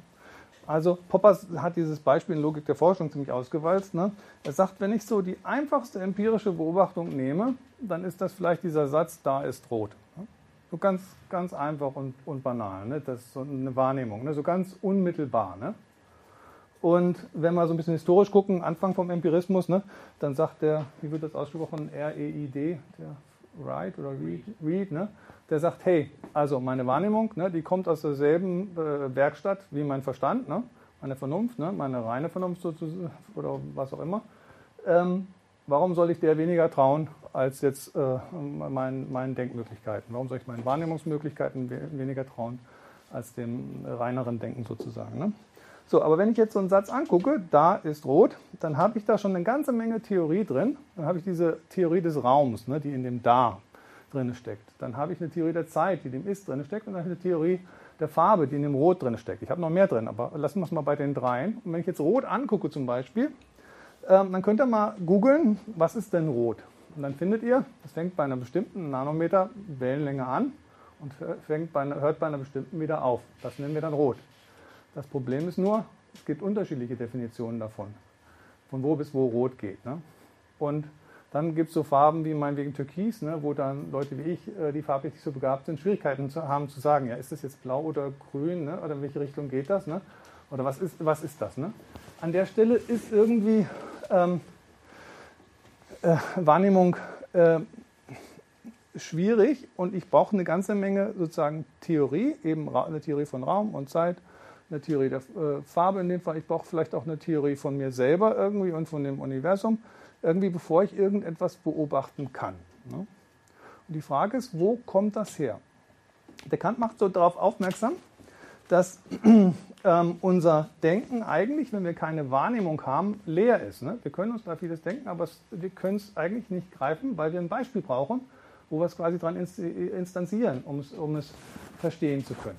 Also ähm, für so Sachen wie jetzt Einzahl und Vielzahl und äh, äh, äh, sowas, ne, für solche Konzepte, ne, brauchen wir auch wieder schon ein, Basiskonzept, bevor wir irgendetwas wahrnehmen können.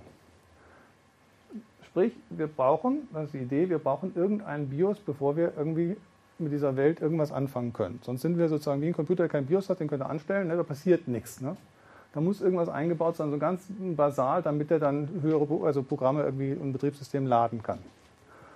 Und ähm, dieses BIOS ist was, was eigentlich praktisch alle Menschen kriegen. Und die Frage ist, wo kommt es her? Und für uns Christen ist eigentlich eine ganz naheliegende These zu sagen, dieses BIOS kommt, aus, äh, kommt, kommt von Gott. Ne? Gott gibt uns sozusagen Verstandesfunktionen, die zu der Welt, in der wir sind, irgendwie wenigstens passen. Ne? Wenn nicht sogar imstande sind, das Wesen der Sache erfassen zu können. Ne? Und ähm, dieses BIOS kriegen nicht nur die Christen, sondern auch die Nichtchristen. Ne? Und die Frage ist, für die Nichtchristen ist, wo kommt denn das her? Wie kann, ich, wie kann das sein? Also wie, wie fülle ich diese Lücke? Es gibt verschiedene Ansätze, wie man versucht, das zu füllen. Und das eine ist so dieses Evolutionsmodell, ne, wo man irgendwie sagt, naja, irgendwie, wir haben ja genug Zeit ne, und es äh, gibt ganz viele kleine Schritte und dann werden wir schon irgendwo da anlangen. Wer das glaubt, der sollte mal Polanyi lesen und so ein bisschen das Problem mit den Emergenz mit der Emergenz, diesen Schritten, die halt, wo halt sozusagen die nächsthöhere Ebene eben nicht in der, der unterliegenden enthalten ist. Ne? Das funktioniert nicht so richtig. Ähm, dann gibt es eben diesen optimistischen äh, Ansatz, wo man sagt, naja, wir wissen es jetzt noch nicht, aber in 100 Jahren ne, werden wir das natürlich erklären können, ist nicht so schlimm. Ne? Wir arbeiten einfach so, ne, das wird schon irgendwo herkommen, ist jetzt kein Problem. Ne? Pessimistischer Ansatz, wo man sagt, naja, werden wir nie klären können, hat nichts mit Wissenschaft zu tun. Ne? Poppers Ansatz zum Beispiel, der sagt jetzt, wo ähm, jetzt die Theorien herkommen, die die Wissenschaftler haben. Also wie man so kreativ irgendwie auf irgendwas kommt. Ne? Ganz am Anfang in der logischen Forschung sagt er, das ist kein wissenschaftliches Thema. lassen wir einfach weg. Ne? Also den Bereich sozusagen der menschlichen Existenz, den schneiden wir ab und machen, reduzieren die Komplexität der äh, Realität auf ein überschaubares Maß. Und damit können wir dann sozusagen irgendwie in dem System können wir dann irgendwie voranschreiten. Ne? Ähm, dann gibt es die Idee, ähm, dass man das Ganze durch Kreativität lösen könnte, dass Menschen eben diese Fähigkeit besitzen, Sprünge zu machen. also eine ganz spannende Sache ist eine Option und die andere Option, die ich sehe, wäre eben, dass wir sagen, Gott hat uns das gegeben. Ne? Es gibt so diese Offenbarung. So, und dann hat jeder Mensch irgendwie dieses Ding, dass er weiß, ich existiere. Unmittelbare Gewissheit, ne? durch nichts zu erschüttern. Also muss man schon ordentlich Drogen nehmen, bevor man da ernsthaft dran zweifeln kann. Und wenn ich so eine äh, Sache, ähm, die ich nicht begründen kann, so unmittelbar gewiss sein kann, warum soll ich dann nicht auch einer anderen Sache, nämlich dass es Gott gibt und dessen Geist auch in mir drin ist, ne? warum soll ich der nicht genauso sicher sein können? Ne? Das ist dann sozusagen genauso verrückt und unter Umständen genauso normal ähm, wie dieses Wissen, dass es mich gibt. Ne? Und ähnlich ist es mit der Validität meines Verstandes. Also Descartes, der sagt, ich denke. Ne? Äh, und das ist sozusagen der Ausgangspunkt. Ne? Kann ich nicht begründen, ohne zu denken, also komme ich irgendwie nicht dahinter. Ne? Rationalismus hat da sozusagen sein Fundament, gebe Alternativen. Ähm, aber äh, ja, Dialogphilosophen machen zum Beispiel darauf aufmerksam, dass man erst kommuniziert ne? und bevor man denkt, ne, sozusagen erst spricht. Ne? Also erst der Dialog da ist, bevor sozusagen das äh, bewusste Denken dann einsetzt. Ähm, könnte man anders denken, aber ist so ein Startpunkt, wo Leute mit anfangen und sagen, das ist vernünftig, damit anzufangen. Validität des Verstandes voraussetzen, warum soll es dann weniger vernünftig sein, Validität der Bibel vorauszusetzen, ne? als sozusagen das, was äh, Richtschnur ist, was mir irgendwas Kompass sozusagen ist. Ne? Ähm, was in allen Menschen irgendwie drin ist, sind so moralische Regungen irgendwie in irgendeiner Art, ne? dass man so eine Idee hat, irgendwas ist richtig zu tun oder nicht richtig zu tun. Welche Art ist oft ganz erschreckend, aber diese, diese Existenz von der moralischen Be oder äh, Moral Emotions auf Englisch, ich weiß nicht, also äh, von, solchen Reg moralischen Regungen, die ist ziemlich unbestritten. Ähm, auch jetzt nicht so richtig, also kommt man auch nicht so richtig hinter.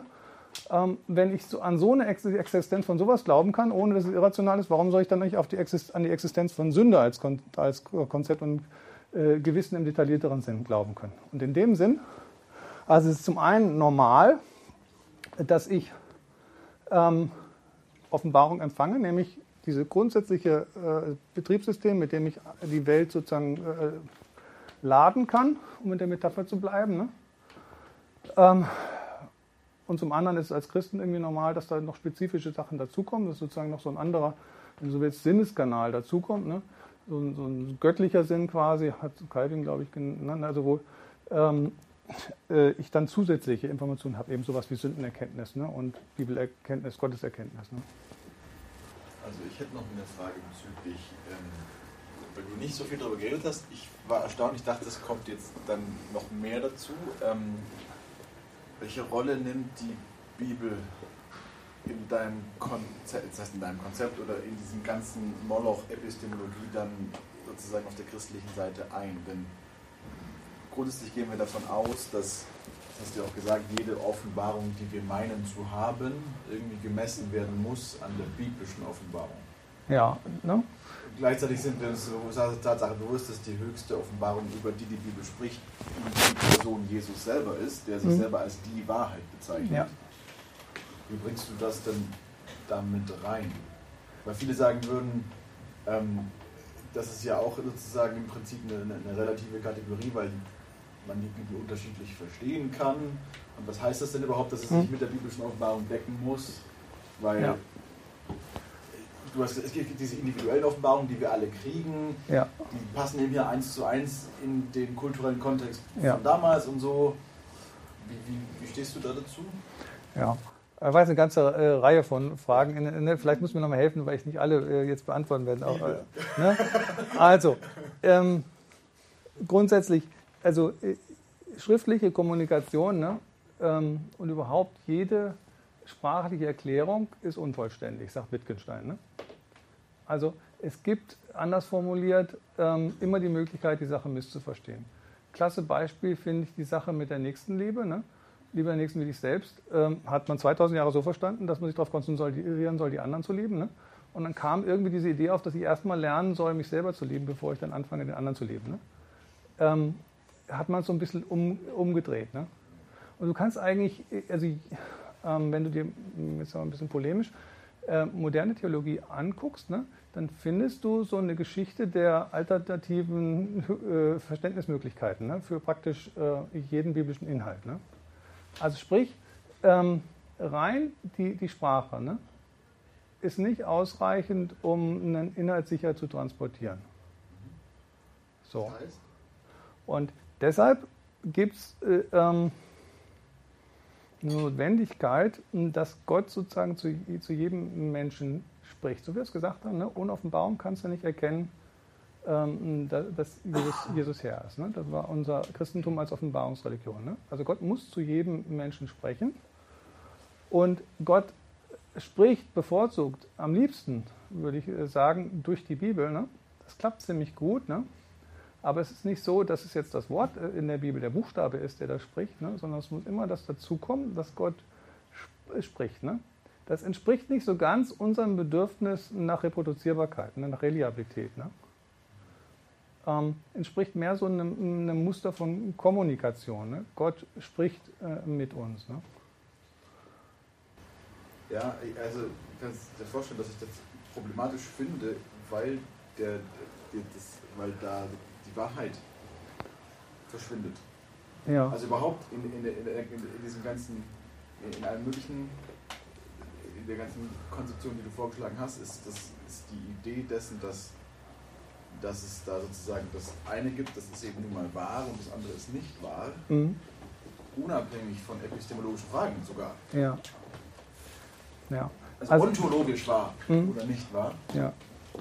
Ähm, was natürlich nicht der Bereich ist, den du da angeschaut hast, weiß mhm. ich schon. Aber wenn das so ist, ja. dann, und, und, wir wissen, die Schrift ist eingegeben vom Geist, ja. dann ist die Schrift wahr. Die Schrift, ja. Und so, da, ne? und da gibt es sozusagen in dem Sinne keinen Zweifel dran. Ne? Und deswegen habe ich auch ganz bewusst am Anfang das hingeschrieben, Beweis. Ne? Ich schätze das so, dass in dem Westminster Katechismus steht, den du euch da hat, als auch im Gottesdienst, ne? da steht das so mit Beweisen aus der Schrift. Ne? With proofs from Scripture. Das ist sozusagen unser Beweis. Ne? Und wir müssen sozusagen schauen, dass das dazu passt. Ne? Und das schränkt die Missverstehensmöglichkeiten ganz, ganz erheblich ein. Aber die Geschichte lehrt, ne, dass wenn wir uns anstrengen, wir es trotzdem schaffen, die Sachen misszuverstehen. Ne? Ähm, und ich glaube, wenn Gott nicht immer wieder gnädig eingreifen würde, wäre die, äh, die Kirche einfach schon untergegangen. Ne? Und das eben auch äh, auf Verständnisebene. Das heißt nicht, dass wir nicht im, im Verständnis äh, auch Fortschritte machen können. Also Trinität jetzt als Beispiel ne? von einem, einem äh, nachbiblischen Verständnis zuwachsen, ne? wo wir gelernt haben, Sachen klarer auszudrücken. Ne? Ähm, mir geht es so ein bisschen, ähm, ja, vielleicht muss man, ist da ein falscher Eindruck entstanden. Ne? Also mir äh, ist es ganz wichtig zu sagen, ja, Gott hat die Wahrheit, ne? äh, Gott ist perfekt, ne? Gott kann die, äh, kann die kommunizieren und es ist nicht so, wie, wie Barth vielleicht gedacht hat, dass das ganz unerreichbar äh, ist. Ne? Von unserer Seite aus ja, ne? aber Gott, der einen Menschen schafft, kann auch den Menschen was sagen. Ne? Er kann sozusagen die Missverständnisse, die der Mensch hat, so vorwegnehmen, ne? dass dann das ankommt, was er ihm eigentlich sagen will. Das geht. Ne? Was wir nicht schaffen, ist das aber auf dem Niveau von so einer, ich sag mal, kartesischen Gewissheit irgendwie zu kriegen. Ne? wo man es so richtig in die Tasche stecken kann, festnageln kann. Ne? Also wir kriegen keine absolute Sicherheit. Ne? Was wir hinkriegen, ist eine ausreichende Sicherheit, wo wir unser Leben drauf bauen können, ne? wofür die Leute in die Arena gegangen sind. Ne? Und ähm, ja, wenn du jetzt schaust, auf was wir quasi unser Leben bauen, wenn du jetzt, wenn du jetzt e-, Ehe anschaust und Liebe anschaust, ne? dann hast du keine Möglichkeit, ich kenne kein System, mit dem man irgendwie beweisen kann, dass der andere einen lieben würde und das Recht nicht, dass es halten würde. Ne? Trotzdem brauchst du dein Leben drauf und es scheint dir sicher genug. Ne? Also dieser Anspruch nach einer kartesischen Gewissheit, da würde ich durchaus sagen, den müssen wir, müssen wir aufgeben. Ne? Aber eben begründet durch unsere Fehlerhaftigkeit. So, jetzt, jetzt pass auf. Dessen, wie man Sicherheit definiert, ja. und, jetzt, äh, und jetzt kommen wir vielleicht noch, um die absolute Wahrheit zu retten, zurück. Ich glaube, dass sowas, und da bin ich jetzt wieder bei Popper, ne, Welt 3, äh, ich glaube, dass sowas wie, wie Pythagoras zum Beispiel, ne, unabhängig von uns existiert und absolut wahr ist, ob wir es nun betrachten oder nicht. Ne? Das Problem ist nur unser Weg dahin. Ne? Also wir kommen nicht automatisch darauf. Ne? Ähnlich ist es so, dass äh, Gottes äh, Gesetze, die er jetzt für die Natur gemacht hat, aber auch die er für die Menschen gemacht hat, auch die Zusammenhänge, die er gesetzt hat, was, was, was Ethik und die Folgen äh, oder Sünde und die Folgen, die, wenn du anders handelst, dann entstehen, ne? die hat er ähnlich verankert. Ne? Und an manche Sachen kommen wir eben klarer ran und an andere kommen wir weniger klarer ran. Aber ein Verzicht auf Offenbarung, dass Gott jetzt zu jedem äh, sprechen würde, also sozusagen, ähm, dass Gott durch die Bibel spricht, ne? ähm, kriegen wir in dem Sinn, glaube ich, nicht hin. Und jetzt für uns Evangelische vielleicht unliebsam, auch selbst so ein Verzicht auf Tradition ne, kriegen wir nicht hin. Wir sind in der Denktradition groß geworden, wir schaffen es nicht, uns daraus zu lösen. Es wäre auch nicht sinnvoll, dass wir uns nochmal äh, Dreieinigkeit selber neu ausdenken müssten ne, und da jahrhundertelang dran basteln. Ne. Wir können, können uns äh, aus dem nicht so richtig lösen und da sind dann auch wieder Fehlermöglichkeiten natürlich drin. Ne. Wir sind in unserer Kultur ein Stückchen drin, sind da äh, gefangen. Und wenn wir jetzt versuchen, dem ursprünglichen Konzept Gottes nachzuforschen, zum Beispiel indem wir in, in der Bibel lesen, dann erleben wir, wie Worte, Wortfelder zum Beispiel neu definiert werden, ne? wie die Begriffe sich umsortieren. Wie ich aus meiner Kultur und Umgebung vielleicht einen Begriff von Liebe mitnehme ne? und dann, ähm, oder von, was ich weiß, Vater oder so, ne? und dann äh, damit mit so einem Grundverständnis ausgestattet an die Bibel rangehe und dann passiert es, dass durch den Kontakt mit der Bibel und äh, das Eindrücken Gottes quasi mein Bild neu geändert wird. Ne?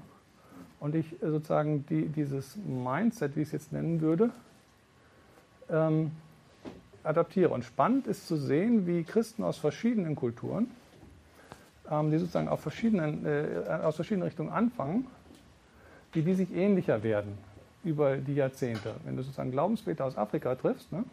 die in ihrer Kultur aufgewachsen sind und welche aus unserem Kulturkreis, habe ich die Beobachtung äh, gemacht, oder ist meine Perspektive, ne, dass es da eine Annäherung gibt. Und das führe ich darauf zurück, dass man eben sich der, der, der Bibel und Gottes Offenbarung aussetzt. Also wir haben jetzt sehr viel theoretisch gesprochen. Ähm, hm. Was ist denn praktisch das, was wir jetzt im Alltag mitnehmen können, wenn wir mit anderen ja. Menschen sprechen, die natürlich andere Konzepte haben? Hm aber auch uns selber zu hinterfragen. Ne? Ja. Also dieses, du hast am Anfang auch gesagt, ne, ähm, wir sind auch geprägt von unserer, von der Gesellschaft, ja. in der wir leben. Also wo können wir da, also was können wir jetzt von dem, dass die Offenbarung eben aus der Bibel kommt, mitnehmen für uns in den Alltag? Ja. Wie können wir da auch Prozesse generieren? Hm. Also was ich äh, wichtig finde, aber nicht weiß, ob es funktioniert. Ne? ist, dass wir so ein bisschen aus der defensiven Ecke rauskommen und denken, wir müssten uns dafür schämen, dass wir an Fundamente glauben, ne? dass wir Fundamentalisten sind. Ne? Ähm, es ist ziemlich einfach zu zeigen, auch wenn da ich jetzt technisch irgendwie aus dem Rennen geworfen worden bin, ne? es ist ziemlich einfach zu zeigen, und wenn ihr euch nur diesen Satz einbringt, eben sozusagen, wenn ich einen Satz mit Satz begründe, wieder einen Satz nicht begründen muss. Ne? Es ist ziemlich einfach zu zeigen, dass man um Fundamente nicht herumkommt. Punkt. Ne? Und ich glaube, dies, diese, diese Argumentation in, in äh, äh Diskussionen mit Nichtchristen, gerade mit äh, Atheisten äh, reinzunehmen, ist was, was, äh, was äh, hilfreich sein kann. Ne? Also zu schauen, was sind denn die Sachen, sind die Fundamente, die, die sie haben. Ne? Oft ist es ja so, dass sie denken, sie haben gar keine Fundamente. Sie fangen sozusagen, ne? also wir sind die, die an was glauben, ne? und sie denken, sie wissen was Sache. Ne? Und dann habe ich, weiß nicht, ob das Chesterton-Zitat aufgetaucht ist, ne? Ähm, wir wissen, dass wir glauben und sie glauben, dass sie wissen. Ähm, dieses Missverständnis äh, sichtbar zu machen, ist, glaube ich, eine, eine wichtige, hilfreiche äh, Strategie. Ne? Und eben nicht verschämt darüber zu sein, dass wir an ein Fundament glauben. Die anderen haben eben auch eins. So. Das eine praktische Anwendung. Das andere ist durchaus dieses, äh, diese Sache mit Einwänden und Begründung, was ja ziemlich ähnlich ist, das, das zu zerlegen. Ne? Also ich habe das nämlich oft erlebt, dass sich Leute in der Diskussion aus dem Gleichgewicht bringen lassen durch äh, äh, irgendeinen Einwand, wo das, der Einwand quasi richtig ist, ne, aber dies eigentlich der Begründungswert jetzt, ne, also das, was es sozusagen jetzt in Frage stellt, relativ gering ist. Ne, und dass man dann ewig darauf rumhackt, ob das jetzt richtig oder falsch ist, ne, während man viel weiter käme, wenn man sagt, ja, na schön, nehmen wir mal an, das wäre so, aber was folgert jetzt eigentlich daraus? Ne? Dann ist man auch wieder den, ich sag mal, dann die Beweislast los. Ne?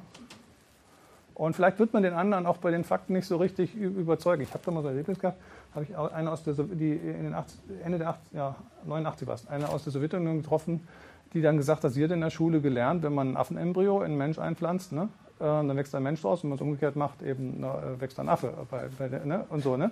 Und das hat sie so gelernt ne, und das konnte man irgendwie nicht, nicht erschüttern. Ne? Und so gibt es oft Sachen, wo Leute einfach sich ganz sicher sind, wo du nicht darüber diskutieren kannst. Aber wenn du diese, äh, wenn du diese Zweiteilung nimmst und sagst, okay, nehmen wir mal an, das wäre so, ne? was folgert denn daraus? Ähm, dann, dann hat man nochmal eine zweite Tür. Das ist einfach sozusagen so eine, eine Argumentationsfigur oder eine Argumentationstechnik, die, die, mir sehr wertvoll scheint, die ich so mitgeben äh, möchte. Ne? Ja, das wären so, so, zwei Sachen, die ich, die ich wichtig finde. Ne? Ja, und dann natürlich diese persönliche Netzanwendung für uns als Christen, ne? offenbarungsorientiert zu leben. Dafür gibt es ganz viel zu sagen. Ne? Ähm, aber das machen wir jetzt heute nicht. Fällt gerade auf, dass tatsächlich eigentlich der Substanzdualismus sozusagen dann doch eigentlich das gewissermaßen das Problem, das, das vielleicht so ein bisschen aufkommt, jetzt auch lösen könnte, wenn wir uns die Frage stellen, was ist das denn, was jeder Mensch hat? Hat jeder Mensch eine Offenbarung, also überhaupt der Offenbarungsbegriff, den hast du ja sehr weit gefasst, mhm. als alles, was äh, jede Form, in der Gott irgendwie ist aktiv am Wirken ist oder so? Ich würde es so fassen, ne, sozusagen, wir haben so ein Kommunikationsmodell, ne, wenn wir mit Gott reden, dann beten wir, ne, und wenn ja. wir Gott was sagen und wenn er uns was sagt, dann ist es Offenbarung. Ne, das wäre so ganz weit gefasst. Ja, ja, aber da hast du schon wieder einen sehr weiten Begriff von Sagen zum Beispiel. Auch wenn Gott deine Hand führen kann, dann interpretierst du das als ja. Gott spricht, aber... Ja, kommunizieren willst dann, ja, ja, du hast also recht. Er ne? handelt irgendwie da, also er ist irgendwie...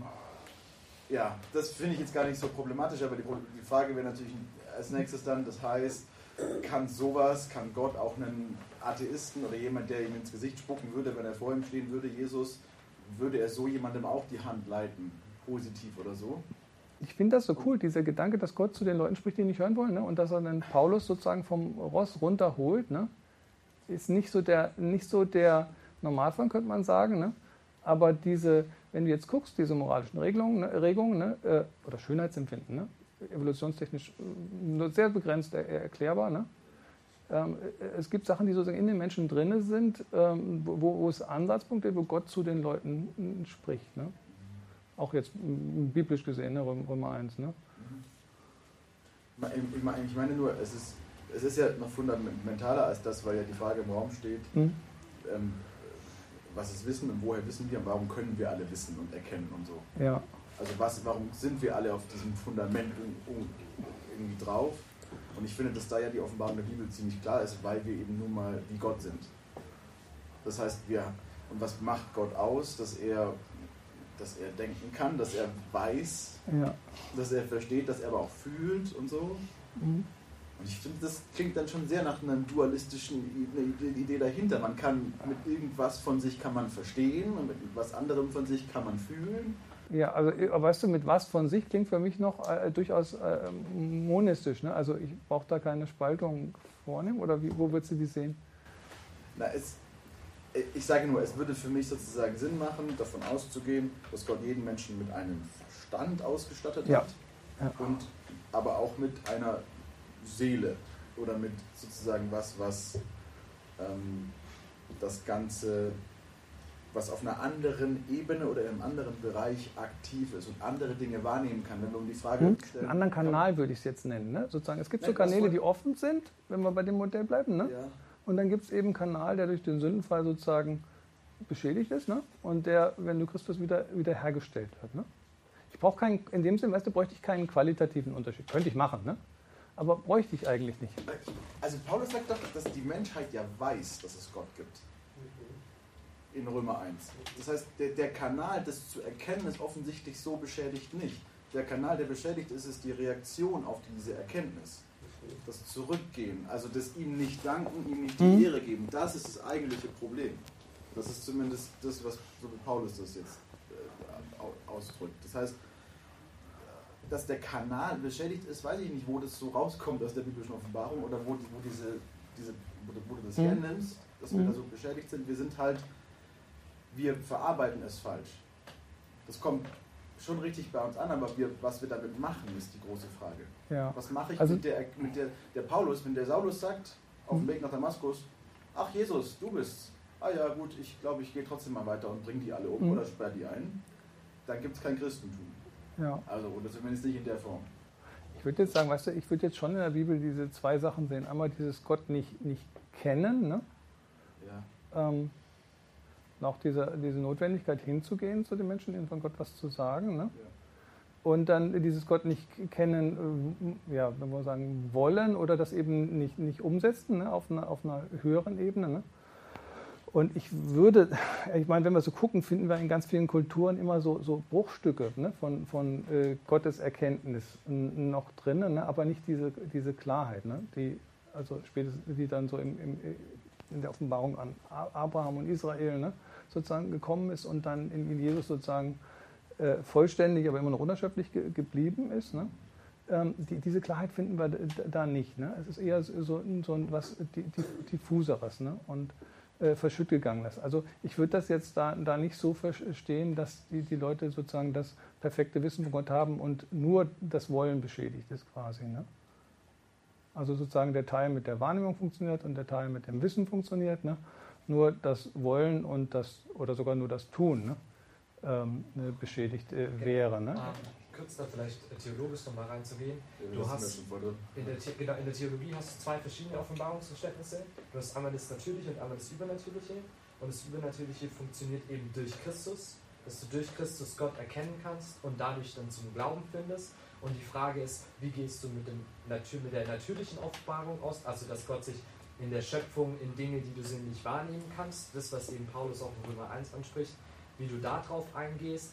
Und das ist jetzt die Frage, ist der Kanal beschädigt oder korrumpiert, äh, also korrumpiert trifft es vielleicht besser. Das heißt, alles, was ich wahrnehme von der natürlichen Offenbarung, ist nur äh, fehlerhaft und ich komme zu falschen Schlüssen aus der natürlichen Offenbarung. Das heißt, ich brauche Jesus, also ich brauche Christus durch die übernatürliche Offenbarung, um dann die äh, aus der übernatürlichen Offenbarung, um die natürliche wieder ins richtige Licht zu rücken.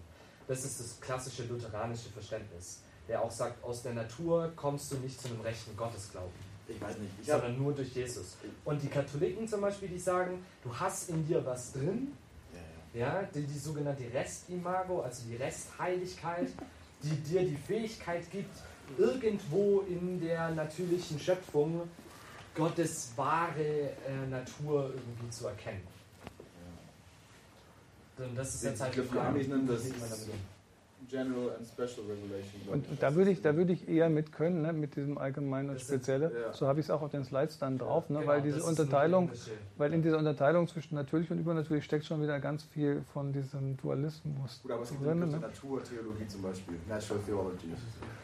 Katholisch geprägt. Ah, okay. Ja. Ich, also ich habe Studenten vor mir sitzen gehabt, die davon überzeugt waren, dass Paulus auf dem Weg nach Damaskus ein Wunder erlebt hat, aber zu mir gesagt haben, aber ich kann nicht im Wunder glauben. Ja. Wo ich mir dachte, ich glaube nicht, dass du das nicht glauben kannst, sondern offensichtlich willst du es nicht glauben. Denn du hast mit deinem mhm. Verstand, ich nenne das ja. jetzt so, was verstanden. Du mhm. hast die Logik, du hast die mhm. Wahrheit eigentlich gesehen, ja. aber es hält dich dann doch was davon ab, diesen Schritt jetzt zu ja. gehen und dich dann eins zu machen. William hat mal ja. auch vorher. Ja, und das kann jetzt, ne? das kann sowas sein, dass ich die Konsequenzen nicht leben will, ne? weil dann ja. müsste ich sozusagen was machen, das könnte sowas sein. Ne? Aber es kann auch in der Tat jetzt eine Idee sein. Ne? Und eine Idee, die zum Beispiel den Glauben an Wundern verhindert, ist so ein probabilistisches Weltbild. Ne? Ähm, weil dann ist sozusagen immer alles andere ist wahrscheinlicher als ein Wunder. Wunder sind ja sozusagen per se so unwahrscheinlich, wie es nur sein kann, sonst wären sie kein Wunder. Ne? Ist sozusagen das Gegenteil von irgendwas, was mit Naturgesetzen irgendwie in einer hohen Konstanz irgendwie begründbar oder, oder mit hohen Konstanz passiert. Ne? So was unglaublich Seltenes, eigentlich einzigartiges Ereignis, passt nicht in probabilistisches Weltbild rein. Also sind alle anderen äh, Erklärungsmodelle, dass der halt eine Epilepsie hatte oder sonst irgendwas da passiert ist, ne, ne, ist alles immer wahrscheinlicher als ein Wunder und deswegen kannst du dann an Wunder nicht glauben. Ne? Ja. Ja, nur, steht, dem im, steht dem im Wege, ne? Das ja, das Interessante ist, wenn wir gerade bei dem Beispiel sind, ist, dass man diese, dass in dem Fall, wenn mhm. man tatsächlich das ernst nimmt und man möchte tatsächlich die Evidenz prüfen, mhm. was prinzipiell noch kein paradoxer Anspruch ist, zunächst mhm. mal die Evidenz zu prüfen, ja. hast du ja auch gesagt, wenn jemand, wenn man jemanden ja.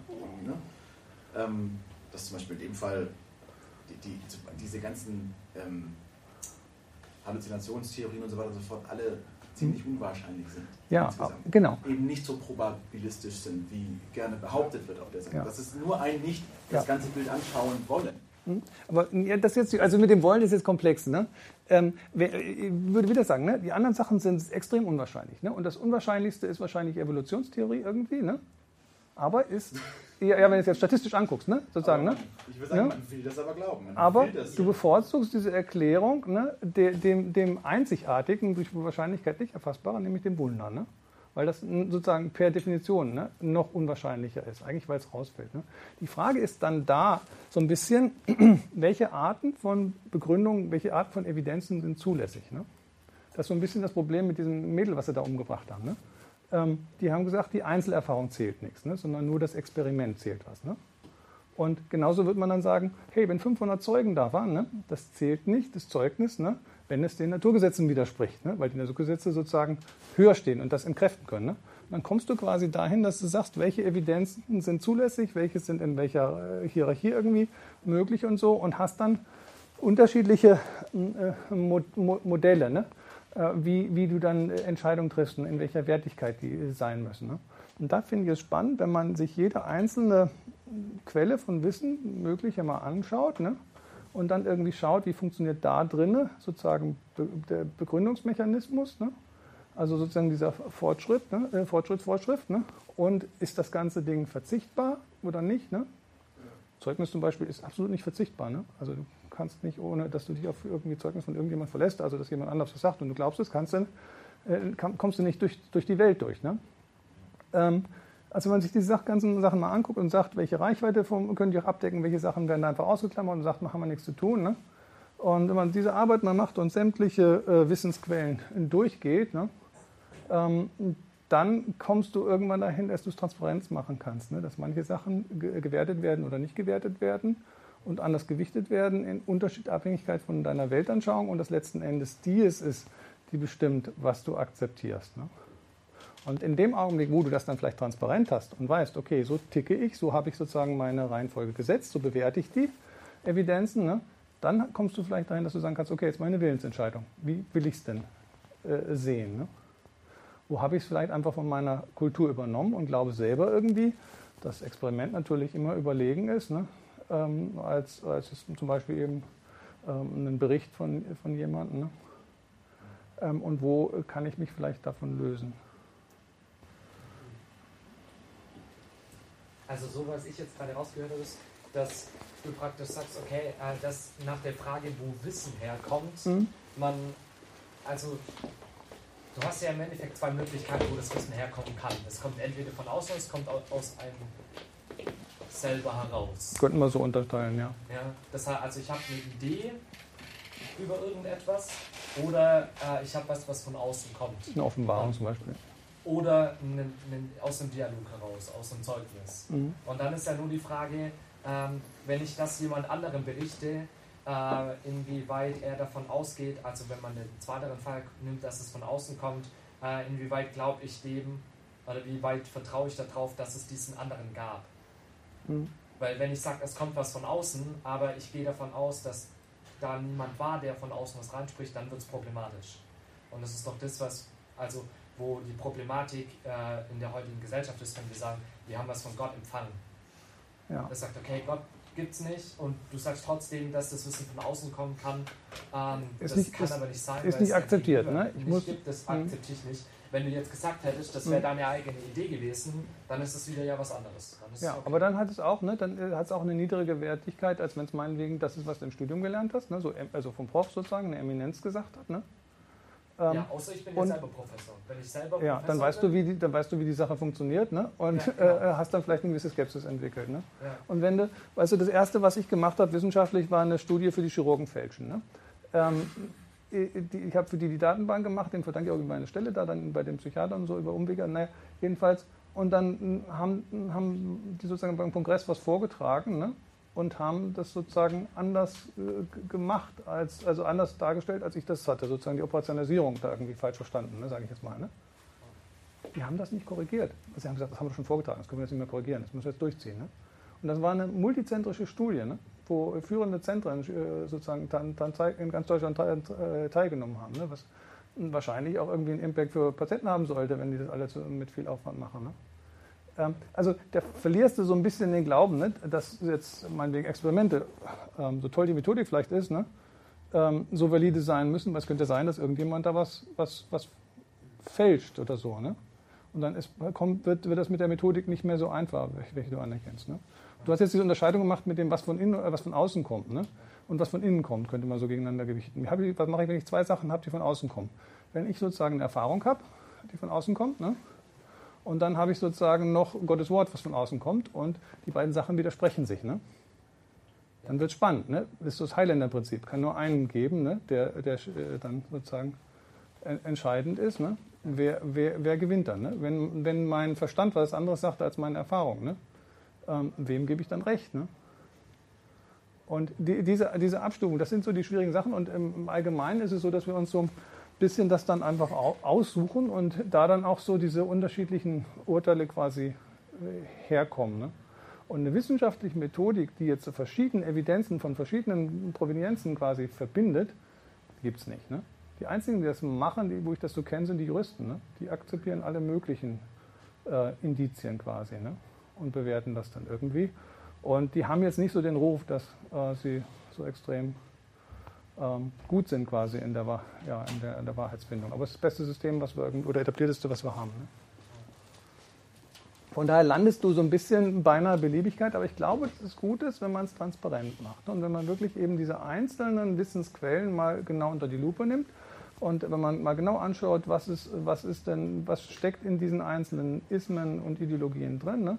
wie funktioniert äh, Naturalismus, ne? wie funktioniert Rationalismus, Empirismus, die ganzen Sachen anguckt und sieht, wo die, sozusagen die Stärken und äh, die äh, Schwächen sind und wo eben auch der gute Kern ist. Ne? Nicht alles sozusagen wegwirft und sagt, das ist böse. Wir ziehen uns zurück auf diese kleine fromme Insel in unserem religiösen privaten Gefühl. Ne?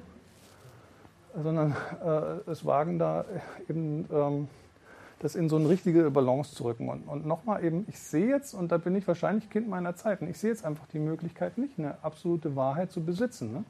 Ich glaube an die Existenz der absoluten Wahrheit, aber ich sehe nicht, wie ich sie besitzen könnte. Das macht mir nicht so Sorge, weil ich sozusagen an Gottes Hand ganz gut durchs Leben gehen kann und sicher bin, dass er mich dahin bringt, wo er mich haben will, wenn ich ihm nur folge. Ne?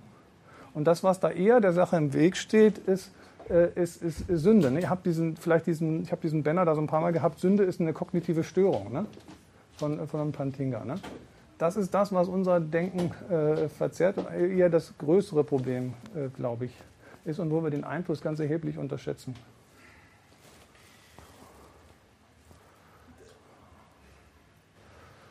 Ich glaube, dass du ein Problem hast mit, mit ähm, wie heißt das, präpositionalen Wahrheiten? Propositionell. Proposition, Entschuldigung. Ja. Also 1 plus 1 ist 2. Mhm. Ohne dass du, das, dass du Evidenz brauchst, ohne dass du dafür Evidenz haben kannst, ohne dass du. Mhm.